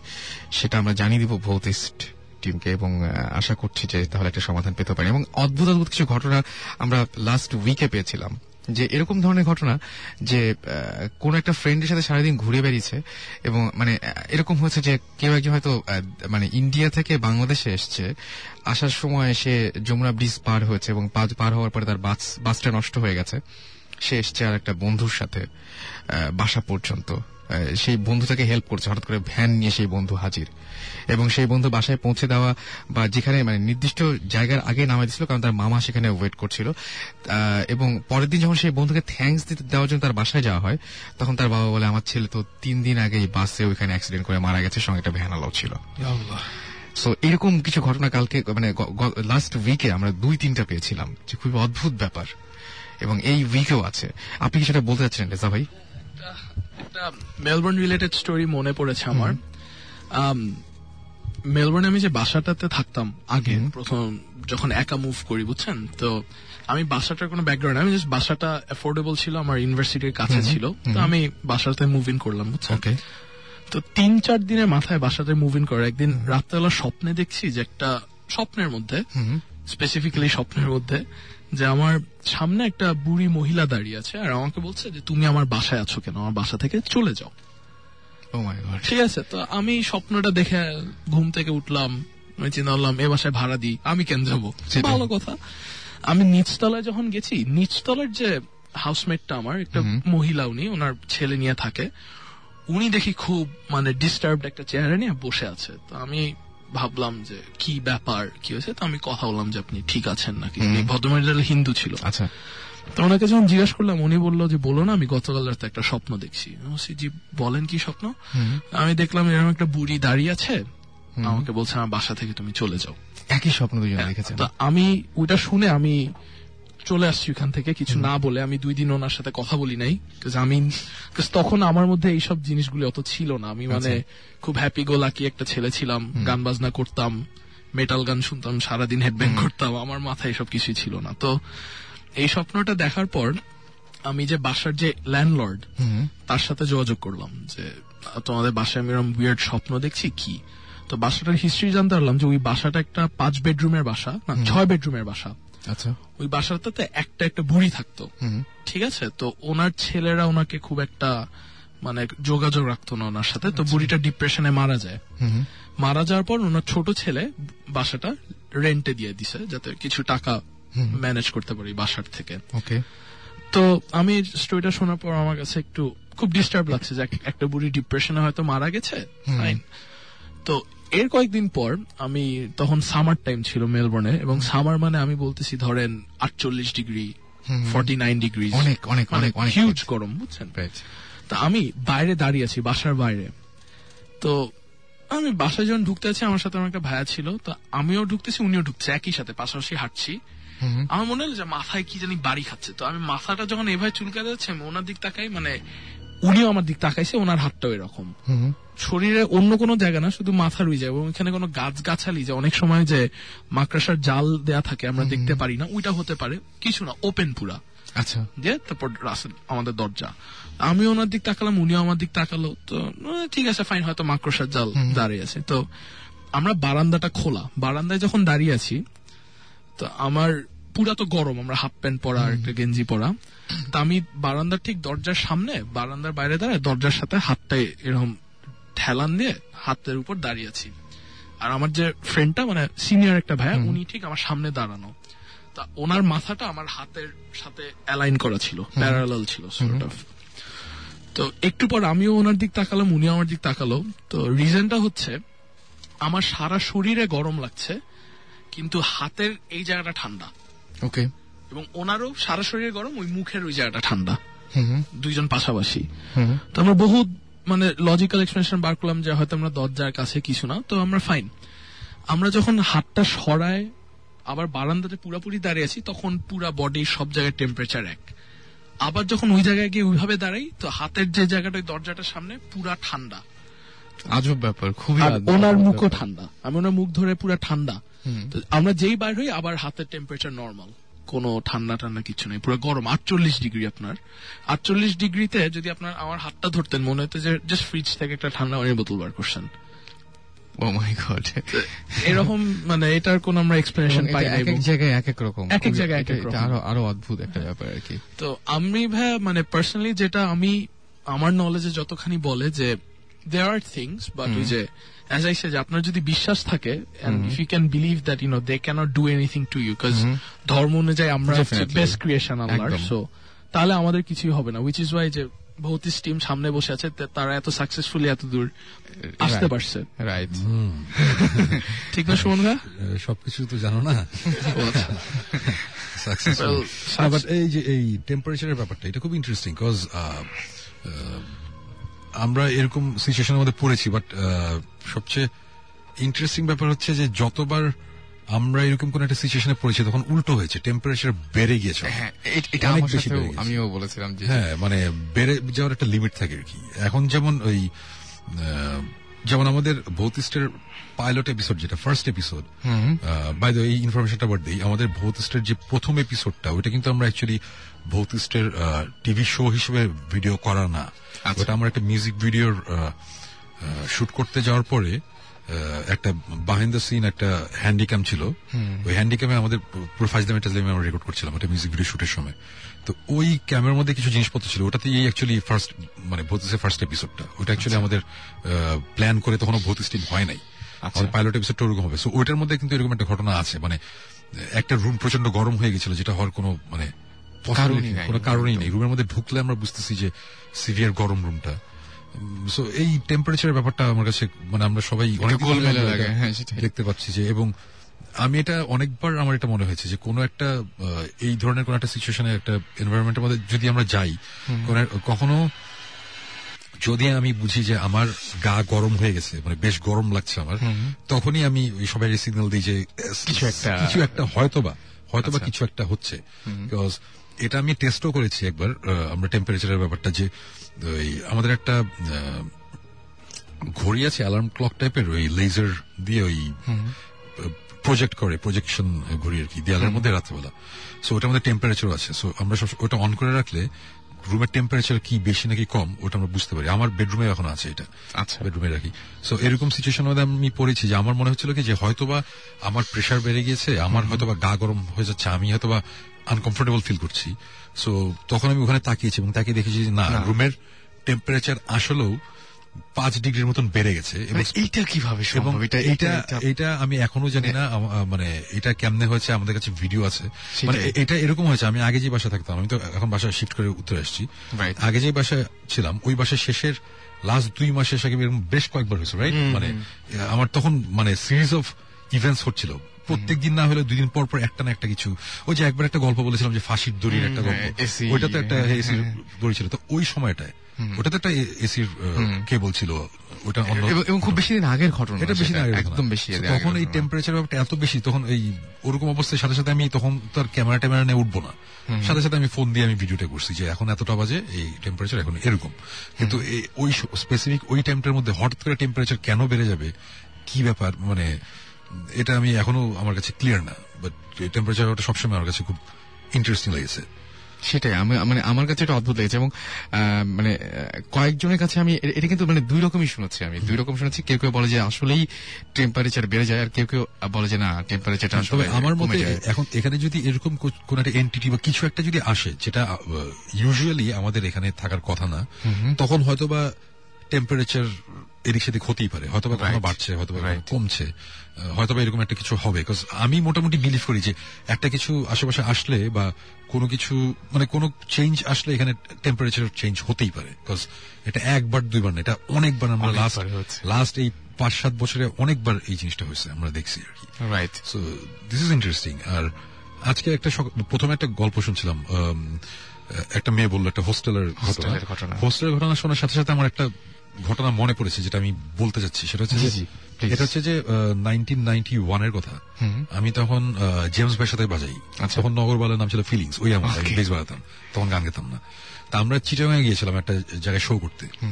তো শো করতে গিয়েছিলাম ওখানে শো করতে গিয়ে যেটা হয় যে আমাদের ইয়ে নষ্ট হয়ে যায় ওই আমরা ফার্স্ট গান শুরু করি রাত্রেবেলা।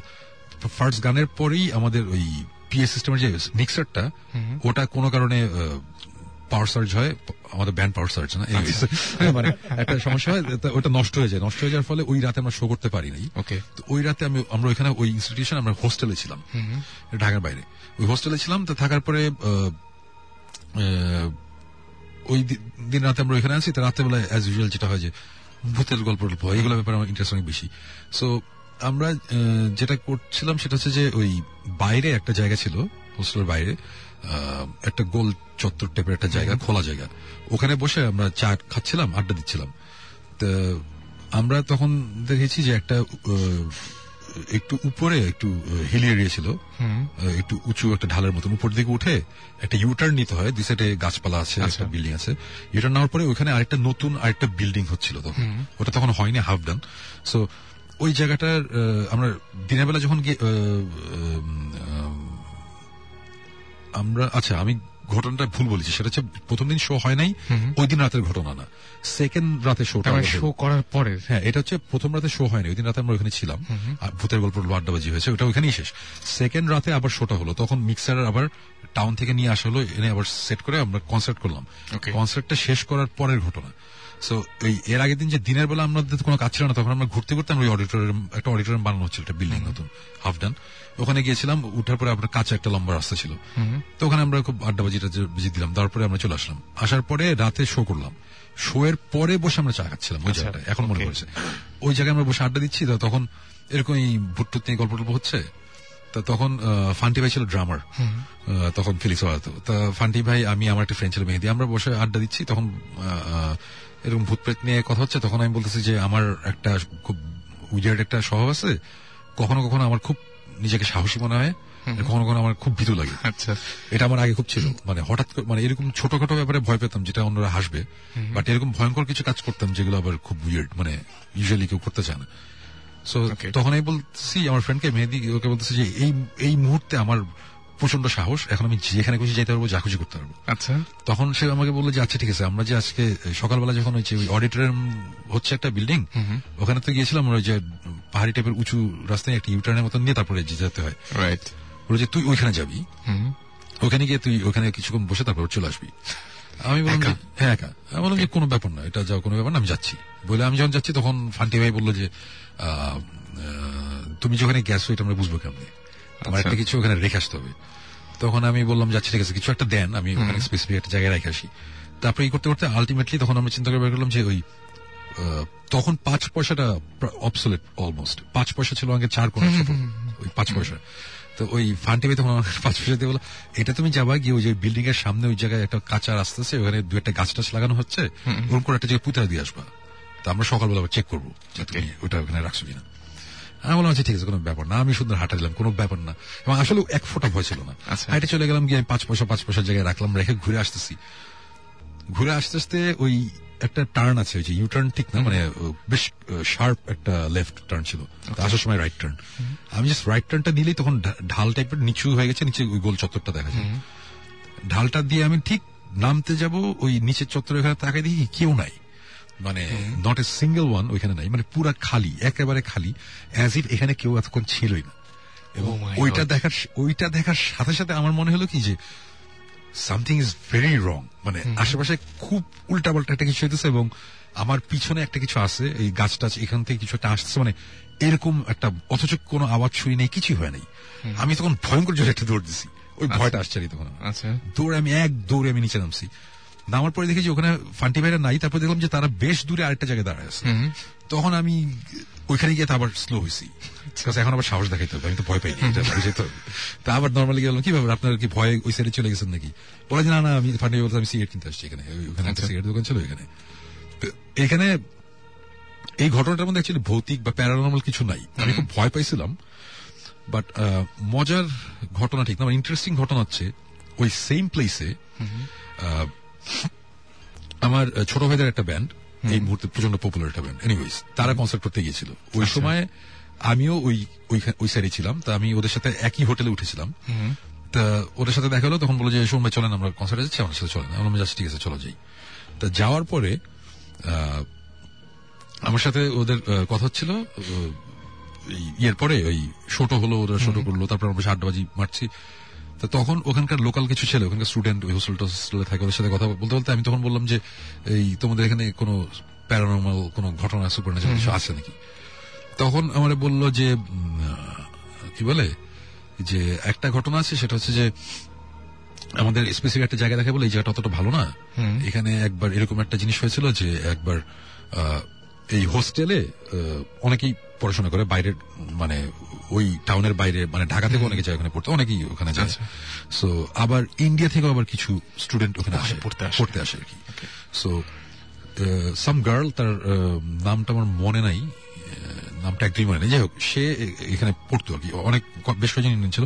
তো এরকম ওই যে আজকে যে মেয়েটা বলছিল ছুটির সময় সবাই চলে যায় তো ওরকম একটা ছুটি পড়ল তো ছুটির সময় ওইবার তার যাওয়া হয় নাই। আচ্ছা। ওর ওইবার যাওয়া হয়নি ওইবার ওই রয়ে গিয়েছিল। এবং তারপর নাকি ওই মেয়েটাকে ব্রুটালি মার্ডার করা হয় এখানে ওই ওই ছুটির সময় আর কি। ওই সময় হোস্টেল খালি থাকে।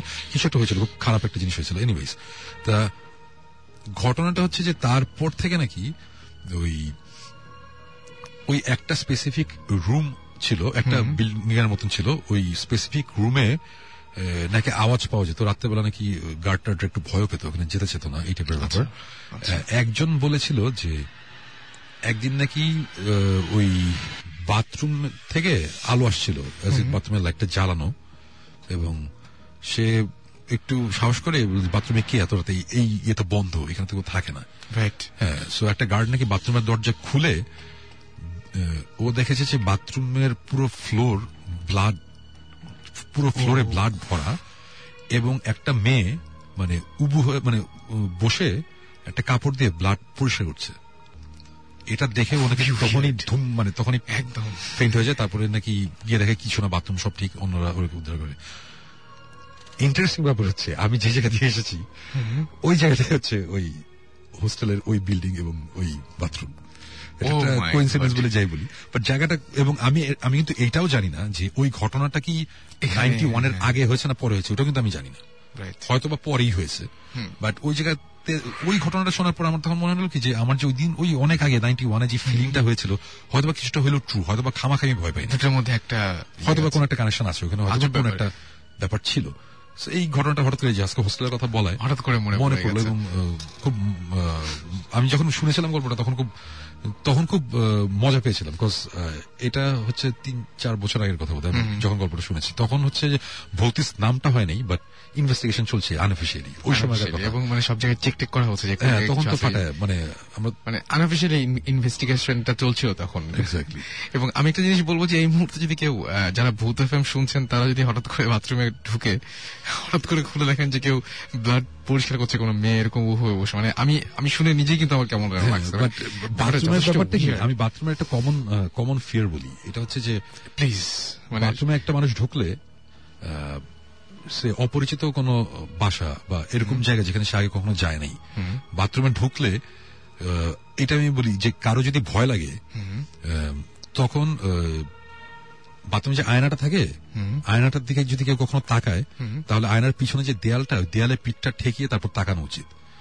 এটা একটা খুব কমন ফিয়ার একটা মানুষের এটা খুব কমন একটা জিনিস যে আম- আমি আয়নাতে দেখব আমি এবং আমার পিছনে যে দেয়াল এর মাঝখানে কেউ একজন দাঁড়িয়ে আছে। এটা একটা কমন ফিয়ার এটা মানুষের ব্রেন সেলের মধ্যে একেবারে স্ট্যাম্প করা আছে হ্যাঁ. সো অনেক সময় মানুষজন যখন অনেক ভয় পায় তখন হ্যালুসিনেট করে বা ইমাজিন করে তখন এই জিনিসটা দেখতেই পারে। এবং অপরিচিত বাথরুম হলে তো কথাই হ্যাঁ অপরিচিত মানে নিজের বাথরুম না ইউজুয়ালি অপরিচিত জিনিস এটা। সো কখনো যদি ভয় লাগতে থাকে তখন আয়নার দিকে আমি বলব যে অবশ্যই যাতে তাকায়। তাকালে ভয়টা কাটবে কিন্তু তাকানোর সময় পিঠটা দেয়ালে ঠেকিয়ে তারপর তাকাতে হবে। এর মাঝখানে যাতে কোনো গ্যাপ না থাকে বিকজ এই এই স্টোরি আমি প্রচুর হলিউডের মিররে দেখা গেছে। মিরর হলিউডের হরর মুভি কোন হরর মুভি না এটা ভয় দেখাতে অ্যাকচুয়ালি পারে না। ভয় দেখা হচ্ছে এশিয়ানরা জাপানিজরা যে হরর oh হচ্ছে God. জনরে সো ওই হলিউডে এইসব অনেক মুভিতে আছে। সো এগুলো ছোটবেলা অনেকে দেখে অনেকে বলে। সো এই ভয়টা পায়। অনেক মানে বাথরুমের ব্যাপারটা। বাট বাথরুম নিয়ে ছোট্ট একটা ঘটনা বলে। এটা আমি হয়তো আগে বলেছিলাম। সেটা হচ্ছে যে আমাদের আমরা একটা জায়গায় গিয়েছিলাম আমি সাকিব জিব্রান আরও দুজন আদিত্য মনোয়ার। তা ওই ওইখানে আমরা আমরা একটা ব্রেন স্টর্মিং সেশনে গিয়েছিলাম। আমরা একটা অ্যাকচুয়ালি বলব মুভিটার ইনফোটা দিই। Actually two thousand twelve story নিয়ে কিছু বললেন স্টোরি নিয়ে কিছু বলব না। টু থাউজেন্ড টুয়েলভে একটা হরর বাংলা মুভি আমরা রিলিজ করার প্ল্যান করেছি। মেইন। মেইন মাথা হচ্ছে সাকিবের সেই মেইন আইডিয়াটা নিয়ে আসে কংগ্রাচুলেশন সো আমরা এই মুভি শুনে আবার সবাই যাতে না ভচকা যায় বিকজ এটা টিপিক্যাল বাংলাদেশের বাংলা মুভি হবে না ফর শিওর ডেফিনেটলি এটা ডেফিনেটলি এটা এতদিন পরে তাহলে কেন? মানে মানে এতদিন পরে যখন হচ্ছে তখন সেই সেরকম কিছু হ্যাঁ, আমরা আশা করছি না একদমই। মানে এটা আমরা চেষ্টাই করব মানুষজনকে ভয় দেখাতে। এটা একটা ভালো স্ট্যান্ডার্ডের এটা আমি হলিউডের হরর স্ট্যান্ডার্ডের হরর মুভি বলব না। এটা আমি বলব যে হরর স্ট্যান্ডার্ড জাপানিজ হরর বা সাউথ এশিয়ান ওইসব কান্ট্রি হররগুলো যেরকম। ওই ধরনের হলিউডের হরর কোনো হরর মুভি না। এগুলা ফালতু। এটা আমার ওপিনিয়ন কেউ কিছু আমি। সোনার সাথে একমত না বাট মানে এটা আমার but that's the good thing about teams different opinions so আমরা অ্যাকচুয়ালি হলিউডের দিকে যাচ্ছি না আমরা যাচ্ছি একটু অন্য জায়গায়। হ্যাঁ এবং আমাদের সাথে হলিউডের ভয় মিলে না আর কি। মানে একটা সাদা গাউন পরে একটা মেয়ে যদি সামনে দাঁড়ায় থাকে আহ, আমি খুশি হব রাত্রেবেলা। আমি ভয় পাবো না। হ্যাঁ কিন্তু সাদা চামড়ার আবার with Ekim's beautiful silky hair. Anyways তো ওই যাই হোক ওইটার কাজে আমরা গিয়েছিলাম। যাওয়ার পরে আমরা বসে আড্ডা দিচ্ছি আড্ডা দিতে দিতে একটা সময় রুম থেকে আমরা বের হয়ে গেছি আমরা পাশে একটা জায়গায় ব্যালকনিতে বসে আমরা আড্ডা দিচ্ছি। তো হঠাৎ করে আমাদের সাথে একজন ছিল মনোজ সে এসে বলতেছে যে সময় আমরা এখানে সবাই আছি না? বলে যে হ্যাঁ। বলে যে বাথরুমে কে? বলে বাথরুমে কারও থাকার কথা না আমরা পাঁচজন এখানে আছি পাঁচজনই। ও কে জানি কল ছাড়ছে। So, এই- টাইপের জিনিসপত্র এই বাথরুমের এইসব এই যে কল ছাড়াটা হ্যাঁ, এই এইগুলোর ঘটনা আমরা অনেক অনেকবার আমরা মানে সিঙ্গাপুরে হোটেল গ্র্যান্ড সেন্ট্রাল একটা হোটেল আছে। কেউ যদি সিঙ্গাপুরে যায় তাহলে হোটেল গ্র্যান্ড সেন্ট্রালে তিন তালায় মোস্ট লাস্ট মাথায় একটা রুম আছে ওই রুমের ডান সাইডে ওই রুমটা হচ্ছে বেশ ইন্টারেস্টিং ওই যদি রুম পুরো বুক থাকে তখন গিয়ে যদি রুম চাই তাহলে ওই রুমটাই দেখো। ওই রুমটাকে ইউজুয়ালি দিতে চায় না কাউকে। আমি খুবই ফরচুনেট ছিলাম ওই রুমে থাকার। তো রাত্রে হলে এরকম অবস্থা হয়েছিল যে এরকম একটা অবস্থা যে শেষে বাথরুম যখন কল টল ছাড়া শুরু হয়েছে তখন আমি বলছি যে থাক আমার আজকে ঘুমানোর দরকার নেই। আমি উঠে বসেছিলাম ব্যাগটা গুছাই টুছে সকালে জাস্ট ওই আলোটা হয়েছে বের হয়ে বলছে আই ওয়ান্ট চেক আউট এরকম বেড়ে ছিল অন্য হোটেলে গেছে। আমার অর্চেড হোটেল হোটেল থাকা ভালো ডিসিশন হ্যাঁ so এই এই টাইপের মানে মাঝে মাঝে তো ভয় লাগে। আমরা তো ইয়ে সুপারম্যান না। মানে ভাব দেখায় লাভ নাই ভাই। রিয়েলিটি টিভি শো করতে নামছি ভয় পেলে ভয় পাবো ভয় না পেলে পাবো না। মোস্ট অফ দ্য কেসেস এরকম হয় না। Fact, আমার আর শাকিবের একটা ছোট্ট স্টোরি ছিল think we said it না? হয়ে গেছে বলে ফেলছি। সো আমার মনে একটা ব্রেক নেই ছোট্ট একটা ব্রেক নেই আমার একটু ব্রেকের পরে আমরা জাস্ট একটু কথা বলে তারপর আমরা বিদায় নিব। বিদায় নিবো, হ্যাঁ। আর আবার আমি ব্রেকের আগে একটা জিনিস আবার একটু বলতে চাই সেটা হচ্ছে যে আপনারা যারা কিছুক্ষণ আগে জয়েন করেছেন তাদের জানাই এই একটা ছোট্ট অ্যামেন্ডমেন্ট ভৌতিস্ট দেশ টিভিতে মার্চ মার্চে আসছে নট জানুয়ারি। এই মাসে আমরা আসছি না বিকজ অফ ওয়ার্ল্ড কাপ সামনে শুরু হচ্ছে সো ওয়ার্ল্ড কাপের সময় আমাদের একটা ব্রেক নিতেই হবে সো আমরা কোনো ব্রেকে যেতে যাচ্ছি না বিকজ আমাদের স্টোরির মধ্যে কন্টিনিউটি আছে আমাদের রিয়েলিটি সাইডের স্টোরিটার মধ্যে।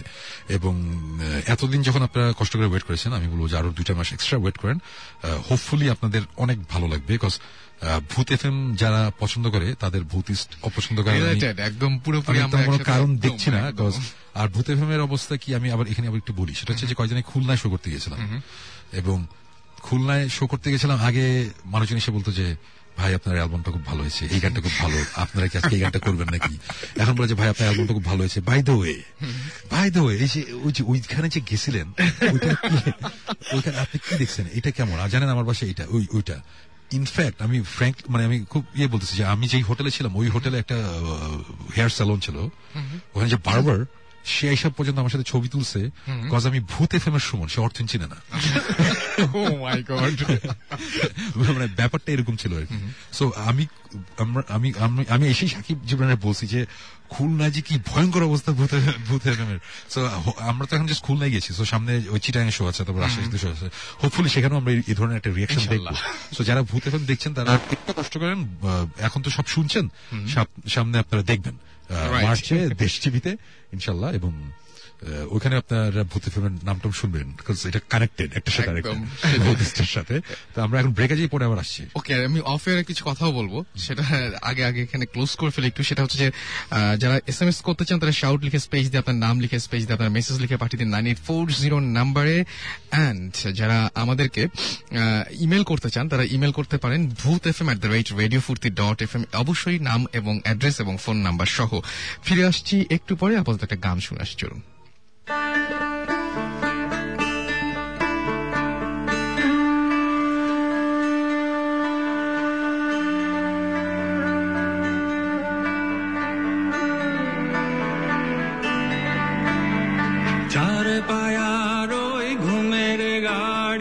আসমানে ভরা জ্যোৎস্নার তোরি পাল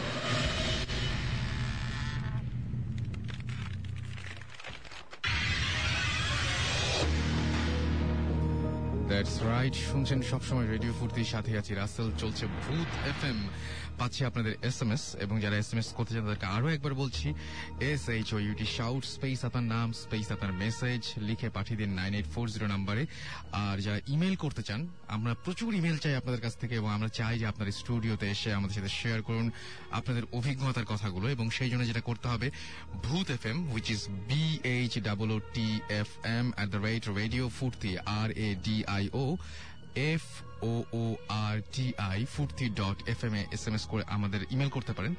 নাম, অবশ্যই নাম এবং ফোন নাম্বার সহ। গত বারো আমরা অসংখ্য ভালো ইমেল পেয়েছি, কিন্তু ম্যাক্সিমামের সাথে যেটা কম ছিল সেটা হচ্ছে কোনো মানে লিখেছেন ঢাকা থেকে হয়তো হয়তো আসতেও পারতেন, কিন্তু ফোন নাম্বার নেই। সো আমরা কন্ট্যাক্ট করতে পারিনি। সো এটা খুব খেয়াল রাখবেন যে ফোন নাম্বারটা যেন ইনক্লুড করা থাকে। অ্যান্ড যারা আসতে চান স্টুডিওতে তারা একটু লিখে দিবেন যে আপনারটা, আপনারটাকে পড়ে শোনাতে চান নাকি আপনার স্টুডিওতে আসতে চান? আমরা স্টুডিওতে আসলে তো খুবই খুবই খুবই খুশি হব। সবসময় চাই যে আপনারা আসুন। কারণ লাইভ আমাদের সাথে থেকে শেয়ার করার মানে মজাটাই আলাদা। এনিওয়েজ আমরা আমাদের সাথে আরও একজন গেস্ট রয়েছেন। তার কাছ থেকে কিছু একটা একটা ছোট্ট একটা ঘটনা শুনে আসব আমরা। ইন দ্য মিন টাইম আমরা চাই যে আপনাদের কাছ থেকে এস এম এস চাই আমরা। লিখে ফেলুন S H O U T shout space আপনার নাম স্পেস আপনার মেসেজ পাঠিয়ে দিন nine eight four zero number আর কতগুলো এস এম এস রয়েছে। নাসির আমাকে লিখেছেন। যে খুলনায় তো রেডিও ফুটতি শোনা যায় না তাহলে পাবলিক ভূত এফ শুনলো কেমনে? আমি তার আগে বলি যে, আপনি এই খবর পাইলেন কেমনে? খুলনায় যদি ভূত এফ না শোনা যায়, শুধু খুলনায় কেন? রেডিও ফুর্তি খুলনার পাশে বরিশালেও শোনা যায়, রেডিও ফুর্তি সমস্ত বাংলাদেশেই শোনা যায়। সো এরকম ভাবে মানে এরকম খুলনায় না শোনা যাওয়ার কোনো কারণ নেই। মামুন লিখেছেন নারিন্দা থেকে যে আচ্ছা মামুন লিখেছেন যে ভূতের গলি থেকে ওকে ভূতের গলিতে আমি গেছি, ভূতের গলিতে ভূত থাকে না, তবে বেশি রাত্রে ভূতের গলিতে না যাওয়াই ভালো। কারণ পকেট টকেট খালি হয়ে যেতে পারে। ভূত বা- আচ্ছা ফুয়াদ লিখেছেন যে প্যারানর্মাল অ্যাক্টিভিটিস আছে, কিন্তু সবগুলোই কি ভূতেরাই দায়িত্ব নিয়ে রেখেছে? জিন নাই? ডেফিনেটলি আমরা কিন্তু ভূত বা জিন এরকম কোনো কিছু উল্লেখ করছি না। সোহানা লিখছেন যে জানো ভাইয়া, আমার আপু ভূত এফ এম শোনার জন্য আমাকে রেগুলার একশো টাকা করে দেয় বিকজ আপু একা ভূত এফ এম শুনতে পারে না। Okay so she has to pay me fantastic আপনার মাঝখান থেকে ইনকাম হয়ে যাচ্ছে। আমি ভাবছি যে সাত দিন সপ্তাহে সাত দিন করব কিনা এবং আপনার কাছ থেকে কমিশন খাব কিনা। এবং সাত দিন হলে যেহেতু সাত দিনই আপনাকে শুনতে হবে আপনি একটু রেটটা বাড়িয়ে দিন তাহলে আমাদেরও একটু উপকার হয়। যাই হোক আমাদের সাথে গেস্ট রয়েছেন এবং তার সাথে আমরা কথা বলব। কি নাম আপনার? জি ভাই আমার নাম দীপ। দীপ। দীপ আপনি কোথা থেকে এসেছেন? আমি মিরপুর এক নম্বর থেকে এসেছি। মিরপুর এক নম্বর থেকে। আচ্ছা দীপ আপনার ঘটনায় চলে যায় সরাসরি। এখন আমাদের আরও অনেক কিছু আছে। সো আমরা ঝট করে ঘটনাটা শুনে ফেলি। কি হয়েছিল? তো ঘটনা হচ্ছে গত বছরের আমি দেশের বাড়িতে গিয়েছিলাম। তো দেশের বাড়িতে হয় এরকমই যে এক এক গ্রামে যদি সিডি আনে বা ভিসিডি আনে তো আরেক গ্রামের মানুষরা দেখতে যায়। তো আমার ফ্রেন্ডের বাসায় আনছিল। তো আমাকে বলল যে যেতে আমার আর কি রাতের বেলা তো আর আমি একা যেতে পারব না। আমি আমার ভাই গেছিলাম। তো রাত নয়টা বাজে রওনা দিছি। তো তাদের বাসায় বসলাম দেখলাম সবকিছু ছবি টবি যা দেখাল, দেখলাম খাওয়া দাওয়া শেষ। তো আমি বিদায় টিদায় নিয়ে আমি আর আমার ভাই রওনা দিলাম। তো রাত বারোটার দিকে রওনা দিলাম। তো হাঁটতেছি, বিলে আর কি, গ্রামে যে রাস্তাটা ছিল, রাস্তাটা পার হয়ে বিলের রাস্তায় নামলাম। তো হাঁটতেছি তো হাঁটতেছি, প্রায় মেবি এক ঘণ্টা হাঁটার পরে তো আমি আমার ভাইকে জিজ্ঞেস করলাম, ভাই, আমরা এখন কোথায় আছি? তো সে বলল যে, না, আমরা এসে পড়েছি। আসলে অমাবস্যা রাত ছিল তো, কিছু দেখা দিতেছিল না, অন্ধকার, অনেক বেশি অন্ধকার। তো আমার ভাইয়া বলল যে, না, এসে পড়ছি। হ্যাঁ এসে পড়ছি। তো আমি বললাম আচ্ছা এসে পড়ছি তো ভালোই আর কি। তো হঠাৎ আমি পিছনে তাকানোর পরে দেখি যে, একটা অবিশ্বাস্য কাহিনী যে, আমি যেখান থেকে রওনা দিয়েছিলাম আমরা দুজন ঠিক সেখানেই আছি, একটু আগাই নাই। তো আমরা দুজন খুবই ভয় পাইছি যে, এটা কীভাবে হইতে পারে? সম্ভব না। তারপর আমার ভাই যে আয়তুল করছি বা সুরার গালাম পরে আমাকে ফু দিল এবং নিজেও আর কি করল। তারপরে আমরা যে ইসলামী শরীয়ত বিদায় আছে যে রাস্তার ডান পাশ দিয়ে হাঁটলে নাকি কিছু অ্যাটাক করতে পারে না। সো আমরা হাঁটতেছিলাম রাস্তার ডান পাশ দিয়ে হাঁটতেছিলাম। তো হ্যাঁ বিলের মাঝখানে চলে গেলাম। যেহেতু এখন কোনো ই নাই যে আমরা সুরাটা পড়ছি মেবি এখন কিছু নাই। তো আমরা হাঁটতেছি। তখন দেখি বিলের মাঝখানে কয়েকজন মানুষ বসে আছে। সো আমার খুবই অবাক লাগল যে রাত একটা দেড়টার দিকে মানুষ এখানে বসে থাকবে কেন? তো আমি আমার ভাইকে জিজ্ঞেস করলাম, ভাই, আমি কথা বলে আসি। তারা এখানে বসে আছে, তো তাদের কাছে টর্চ থাকতে পারে? তো আমি টর্চটা নিয়ে, তো যদি তারা আমাদের বাসার দিকে যায়, তো তাদের টর্চ দিয়ে আমরা যেতে পারব। অন্ধকারে অসুবিধা হবে না। তো আমার ভাই বলল, না, তুই যাইস না, এখানে সমস্যা হতে পারে। ভাই আমাকে কিছু খুলে বলে নাই বিকজ আমি ভয় পেতে পারি। তো ভাইয়া বলল যে, আমি তো ভাইয়ের কথা শুনলাম না, যাওয়ার দরকার নাই। তারপর আমার চোখটা ওইদিকে- ছিল। তো আমরা মানে সেখানে কি আপনি অস্বাভাবিক কিছু মনে হয়েছিল তাদেরকে দেখে? অবশ্যই অস্বাভাবিক কিছু মনে হয়েছিল কারণ তারা রাত দেড়টা বাজে ওখানে বসে থাকার কোনো কথা নাই কারণ এটা বিলের মাঝখানে এটা ক্ষেতের মাঝখানে। তো যাই হোক আমি গেলাম তো আমরা আর ওদিকে তাকাই নাই। আমরা সোজা হাঁটা শুরু করছি। তার একটু সামনে মানে পাঁচ মিনিট হাঁটার পরে তো বিলের মাঝখানে জমির মাঝখানে একটা ই দিয়ে রাখে পিলার বলে। তো ওইখানে পাশে একটা লাল শাড়ি পরা একটা মেয়ে মেবি একটা মেয়ে তো সে করুণ সুরে কাঁদতেছিল। তো কাঁদতেছিল, এত মায়া লাগল যে করুণ সুরে কাঁদতেছিল, প্রচুর মায়া লাগছে, আমি আর থাকতে পারিনি। আমি বললাম যে, ভাইয়া, কেন কাঁদতেছে? আমি আগে দেখে আসি। তো আমার ভাইয়া বলল যে, না, দেখিস না, তোর কোনো অসুবিধা হইতে পারে দেখিস না। তো সে আমাকে কিছুই খুলে বলতেছে না, তো আমি তো কিছু জানি না। আমি বললাম যে, আমার হঠাৎ আমার রাগ হয়ে গেল, আমি মাথা গরম হয়ে গেল যে, সে আমাকে দেখতে দিবে না কেন? ওখানে দেখতে দেয় না ওখানে যদি বাই চান্স একটা টর্চ পেয়ে যেতাম আমাদের খুব সুবিধা হইতো। রাস্তা চলার জন্য। ওইখানেও দেখতে দিল না এখানে দেখতে দিল না। তখন আমি ভাইকে তুই শুরু করলাম যে, তুই তোর মতো যাই আমি আমার মতো যাই। তো ভাই আর কিছু না বললে বলল যে, তুই তোর যা ইচ্ছা তাই কর, আমি আশেপাশে এখন সে একটু সামনে ছিল, তো আমি গেলাম, যাওয়ার পরে হাত দিব, তার মাথায় হাত দিব, কিন্তু কি আর হাত দিব? তো কাছে যাওয়ার পরে কাঁদতেছিল যে, কাঁদা আর কি থেমে গেল। তো আমি আর কি মেয়েটার সামনে যে দাঁড়ালাম। তো সে তাকানোর পরে তার চেহারাটা কি সেটা আমি বুঝতে পারলাম না, আসলে কি হয়েছে না হয়েছে সেটা আমি বুঝতে পারলাম না। এরকম একটা বিভৎস চেহারা আমি জীবনের ফার্স্ট দেখি নাই। চোখগুলো এরকম ছিল যেন সে আমাকে চোখ দিয়ে খায় ফেলাবে, এরকম একটা ভাব ছিল। তো দেখার পরে আমি পুরো ফ্রিজ হয়ে গেছি। তো আমার চলার কোনো শক্তি ছিল না। তো হাঁটবো কীভাবে সেটাও চিন্তা করতে পারছিলাম না। অনেকক্ষণ দাঁড়া থাকার পরে সে আমাদের কাছে চেয়েছিল। অনেকক্ষণ দাঁড়া থাকার পরে আর কি করার কিছু করার নেই। তো আমার ভাইয়া কি ছিল সামনে তো আমি কোনো কথা না বলে কোনো দিকে না তাকে নর্মাল হওয়ার পরে আমি সোজা হাঁটা দিলাম। তো দুজনে মিলে বাসে চলে গেলাম। তো ভাই আমাকে জোরে ধরে রাখল যে আপনার তারপরে ওর সাথে কোনো কথা টথা কিছু হয় না কথা কিছু হয় না। আমি কথা বলার কোনো আমার শক্তি ছিল না। আমি পুরো ফ্রিজ হয়ে গেছি। একদম পুরো ফ্রিজ হয়ে গেছি। কিচ্ছু বলার শক্তি ছিল না। ওই রাস্তায় কি গ্রামে এর আগে বা পরে কেউ কোনোদিন কোনো কিছু দেখে নাই? না ওই রাস্তায় প্রায় দেখা যায় ম্যাক্সিমাম টাইম দেখা যায়। আর কি ম্যাক্সিমাম দেখা যায় যে বর্ষাকালে যখন পানি উঠে তখন ওখানে মাছ আর কি মাছ আসে বড় বড় চিংড়ি মাছ পায় এরকম মাছ ধরতে চায় মানুষ। তো মাছ ধরতে যায় যখন তখন প্রায় দেখে যে এখানে আর কি ম্যাক্সিমাম টাইম ওইটা দেখে যে স্বর্ণ অলঙ্কার পরে অনেক স্বর্ণ অলঙ্কার পরে একটা মেয়ে কাঁদতেছে বা মেয়ে বসে আছে। তো এটা গ্রামে মানে প্রচলিত এবং গ্রামে অনেকেই দেখে অনেকেই দেখে। শুধু আমাদের গ্রাম না অনেক গ্রামে আছে যারা গ্রামে থাকে তারা জানে এবং যারা আপনার ভাই তো সেদিন ছিলেন আপনার ভাই কি মেয়েটাকে দেখতে পেয়েছিলেন? হ্যাঁ আমার ভাই দেখতে পেয়েছে যে শাড়ি পরা ছিল মেয়েটা। কিন্তু তার চেহারা দেখতে পাইনি কারণ তার ঘুমটা ছিল। আমি কি দেখছি সেটা আমি বলতে পারতেছি না। ওকে এরকম একটা রাইট অলরাইট বেশ স্কেরি ঘটনাটা। যাই হোক, আমরা আবারও চলে যাই। আরও কিছু ঘটনা আছে। থ্যাংক ইউ এরকম এই ঘটনাটা শেয়ার করার জন্য আমাদেরকে। আমাদেরকে দেখতে পাচ্ছি যে এস এম এস করেছেন death body okay dead body S M S করেছেন এস এম এস করেছেন পাপড়ি এস এম এস করেছেন শোভন এস এম এস করেছেন খুলনার ভূত এস এম এস করেছেন রিফাত মুস্তাফিজ, রিপন্স সংকেত এস এম এস করেছেন আমাদেরকে dark prince dark prince Anik. S M S করেছেন মোহাম্মদ পারভেজ, আতিকুল, চয়ন, রাফা সহ আরও অনেকে। স্টেট ইউন আমাদের আরও কথা আছে আপনাদের সাথে। অ্যান্ড এর মাঝখানে যদি কেউ এস এম এস করতে চান, তাহলে শাউট লিখে স্পেস দিয়ে আপনার নাম লিখে স্পেস দিয়ে আপনার মেসেজ লিখে পাঠিয়ে দিন। Nine eight four zero number যারা ইমেল করতে চান, Bhoot F M at the rate radio Foorti dot F M A email পাঠাতে পারেন। এবার আমরা শুন ভাই ওখানে কথা মনে আমাদের শেষ হচ্ছিল না তখন রাইট আমরা আমরা কি কথা আমরা কথা বলছিলাম বিশেষ করে খুলনা প্রসঙ্গে চলে গেছিলাম কিন্তু তার আগে আপনি বলছেন একটা হোস্টেলের ঘটনা এবং কো ইনসিডেন্স বিভিন্ন মানে একটা একটা রাইট আমরা কল ছাড়ার কল ছাড়া এবং বাথরুমের কিছু কিছু ঘটনা বলছিলেন। না বাথরুম তো খুব বাথরুমের কি আর কোনো বা- এরকম মানে বাসায় টুকটাক ভয় পেতে পারে মানুষজন? Well according to some people যে ওই যেহেতু ওই জায়গাটা খুব একটা ক্লিন থাকে না এবং।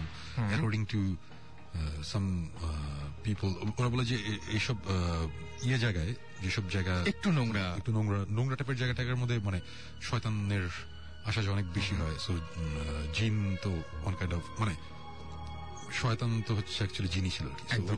ওই শয়তানের আন্ডারে যেসব জিনগুলো খারাপ জিন যেগুলো ওগুলো শয়তানের আন্ডারে পড়ে সো ওইভাবে যদি আমরা চিন্তা করি হ্যাঁ এইসব জায়গায় থাকতেই পারে বাট মেইন ব্যাপারটা হচ্ছে যে গ্রাম দেশে অ্যাকচুয়ালি গল্পগুলো মেনলি গ্রাম দেশ থেকে আসে তো? গ্রাম দেশে অ্যাকচুয়ালি যেটা হয় সেটা হচ্ছে যে এই বাথরুমটা একটু দূরে হয় বাসার থেকে একটু দূরে হয়।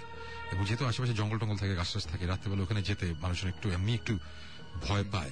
সো ওইসব ভয়টা থেকে অনেকে অনেক ধরনের অনেক কিছু মনে করে আমি যেটা বলব যে এই যেমন আজকে একটা এস এম এস পড়ছিল শুনছিলাম যে বলল যে সবকিছু কি ভূত জিন কি নাই Actually, মানে ঘটনাটা হচ্ছে যে আমরা যখন আমরা ভৌতিক টিম পার্সোনালি আমাদের কথা বলি যে আমরা যখন কোনো একটা কিছু নিয়ে ইনভেস্টিগেট করি আমরা করি যে একটা কিছু কোন একটা আন মানে আনএক্সপ্লেইন কোন একটা জিনিসের এক্সপ্লেনেশন দেওয়ার জন্য। নট দ্যাট যে ওখানে ভূত আছে আমরা ভূত ধরতে যাচ্ছি বা জিন ধরতে যাচ্ছি উই আর নট লাইক সেটাই, হ্যাঁ। সেটাই। মানে আমাদের ব্যাপারটা হচ্ছে যে এখানে একটা কিছু হয় কেউ একজন এসে বলল যে রাতে দেখা যায় যে ছাদে আওয়াজ হয় কেউ যদি দৌড়ায় ছাদের মধ্যে হ্যাঁ। সো আমরা বের করতে যাব ছাদে কিসের আওয়াজটা হয়? এটা কি আদৌ ছাদে কোনো মানুষ দৌড়ায়? আচ্ছা। নাকি কোনো একটা বিড়াল এসে দৌড়ায়? কখনো দেখতে যায় না কিন্তু আমরা হ্যাঁ, নাকি কিছু দেখা যাচ্ছে না কিন্তু তারপর আওয়াজ পাওয়া যাচ্ছে। মানে এই জিনিসটা আমরা অ্যাকচুয়ালি ইনভেস্টিগেট করতে যাই। সো এখন যে যেটা যেভাবে চিন্তা করে কেউ চিন্তা করবে ভূত কেউ চিন্তা করবে জিন। সবাই এখানে একটা ছোট্ট কোয়েশ্চেন আছে সেটা হচ্ছে আমরা অনেক কিছু এরকম পাই কিন্তু শব্দ পাই বা অনেক কিছু হঠাৎ করে দেখি বা অ্যাভয়েড করি। এরকম ছোটখাটো জিনিস নিয়ে ইনভেস্টিগেট করতে গিয়ে পরে কি দেখছেন যে না ব্যাপারটা আসলে কি এতটা ছোট যতটা ভেবেছিলেন ততটা না? আমি তো একবার বলেছিলাম যে- ফাঁসি দড়ির ব্যাপারটা। আমি অনেক ভয় পেয়েছিলাম। যে কারণে ওই ঘটনা আমার কাছে খুব না কিন্তু উল্টা উল্টাটা কি হয়েছে? যে আমরা হয়তো ইগনোর করি বা আমরা। এরকম একটু হতেই পারে। মানে এখন অ্যাকচুয়ালি আমরা যে জিনিসটা ইগনোর করলাম বা হয়তো আমি একটা এক্সপ্লেনেশন দিয়ে দিলাম এটা আসলে এরকম এটা আসলে সেরকম। রাইট হয়তো বা অ্যাকচুয়ালি ওরকম কিছু না হয়তো বা আর অন্যরকম একটা কিছু ছিল। অন্যরকম যেটা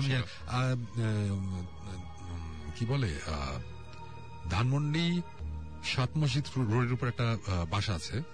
ওই বাসা একতলা একটা বাসা ছিল এক সময় এখন একটা ভেঙে এখন বড় বাসা হয়েছে। একতলা একটা বাসা ছিল। ওই বাসার ছাদে এভরি ডে মনে হতো কেউ দৌড়াদৌড়ি করছে। লিটারালি দৌড় দিলে যেরকম হয়। মানে বাচ্চা ছেলেরা বাসায় খেললে দৌড়ালে যেরকম ধুপ ধুপ আওয়াজ হয় এভরি নাইট এবং ওই ছাদের যাওয়ার কোনো সিঁড়ি ছিল না। আসলে হাফ ডান একতলা একটা বাসা তার মানে কেউ ওঠারও প্রশ্ন বেয়ে বেয়ে উঠতে হবে এবং রাত্রে ওই দুটা তিনটার সময় কে বেয়ে ছাদের উপর উঠে দৌড়াবে। আর কারও শখ নাই যে আহ, এবং এই জিনিসটা একেবারে সত্যি একটা ঘটনা ওই বাসায় আমি নিজের থেকে নিজে আওয়াজ শুনেছি। আমি তখন ছোট ছিলাম এবং একদিন দুই দিন না অনেক দিন অনেক অনেক রাতে আমি ওখানে থেকেছি এবং অলমোস্ট এভরি নাইট আমি আওয়াজ পেয়েছি। ধানমন্ডি সাত মসজিদ রোডের কথা যেহেতু আসলো আমি আরেকটা গল্পে চলে যাই।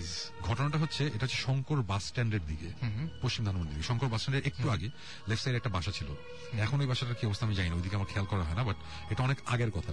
ওই বাসাটা মধ্যে অনেকেই বলতো যারা থাকতো আমার একটু দুঃসম্পর্কের রিলেটিভরা থাকতো। তো আমি অনেক গল্প শুনেছিলাম ছোটবেলা ওদের কাছ থেকে যে ওখানে নাকি রাতে অনেক ধরনের ইনসিডেন্ট হয়। রাত্রেবেলা নাকি দেখা যায় যে একজন এক ঘর থেকে আরেক ঘরে হেঁটে যাচ্ছে অথচ এই লোকটা এই বাসাতেই থাকে না। এই টাইপের আওয়াজ টাওয়াজ এই- টাইপের হতো। ইনফ্যাক্ট ওই বাসায় যিনি ওনার ছিল বা উনি সব- সবচেয়ে বয়স্ক ভদ্রলোক ছিল উনি উনি মারা গেছেন। উনি এরকম একটা ঘটনা বলেছিলেন যে রাত এরকম অনেক তাহাজুদ নামাজ পড়ার পর এরকম কোন একটা সময় উনি বারান্দায় গেছেন বারান্দায় গিয়ে দেখে যে বারান্দা থেকে সামনে মেইন রোডটা দেখা যায়। তখন এত বিজি রোড ছিল না এটা এটা বেশ আগের কথা। এখন সাত মসজিদ রোড মানে একটা ফুড কোর্ট টাইপের হয়ে গেছে এত রেস্টুরেন্ট এত কিছু হ্যাঁ। তখন ওরকম ছিল না অনেক আগের কথা। সো উনি দেখেছেন উনি নিজে বলেছেন যে আমি দেখেছি যে মেইন রোড রাস্তা সাত মসজিদ রোডের সামনে রাস্তার উপর দিয়ে আহ, একটা ঘোড়ার গাড়ি একটা ঘোড়া ঘোড়ার গাড়ি না একটা ঘোড়ার উপরে একটা লোক ঘোড়া চালিয়ে যাচ্ছে মানে ঘোড়াটা দৌড়চ্ছে না হাঁটছে। মানে ঘোড়ার উপরে বসে খুব স্লোলি আগাচ্ছে। এবং পাশে আরেকটা লোক ঘোড়াটার পাশে দাঁড়িয়ে লোকটার সাথে কথা বলতে বলতে হেঁটে হেঁটে যাচ্ছে।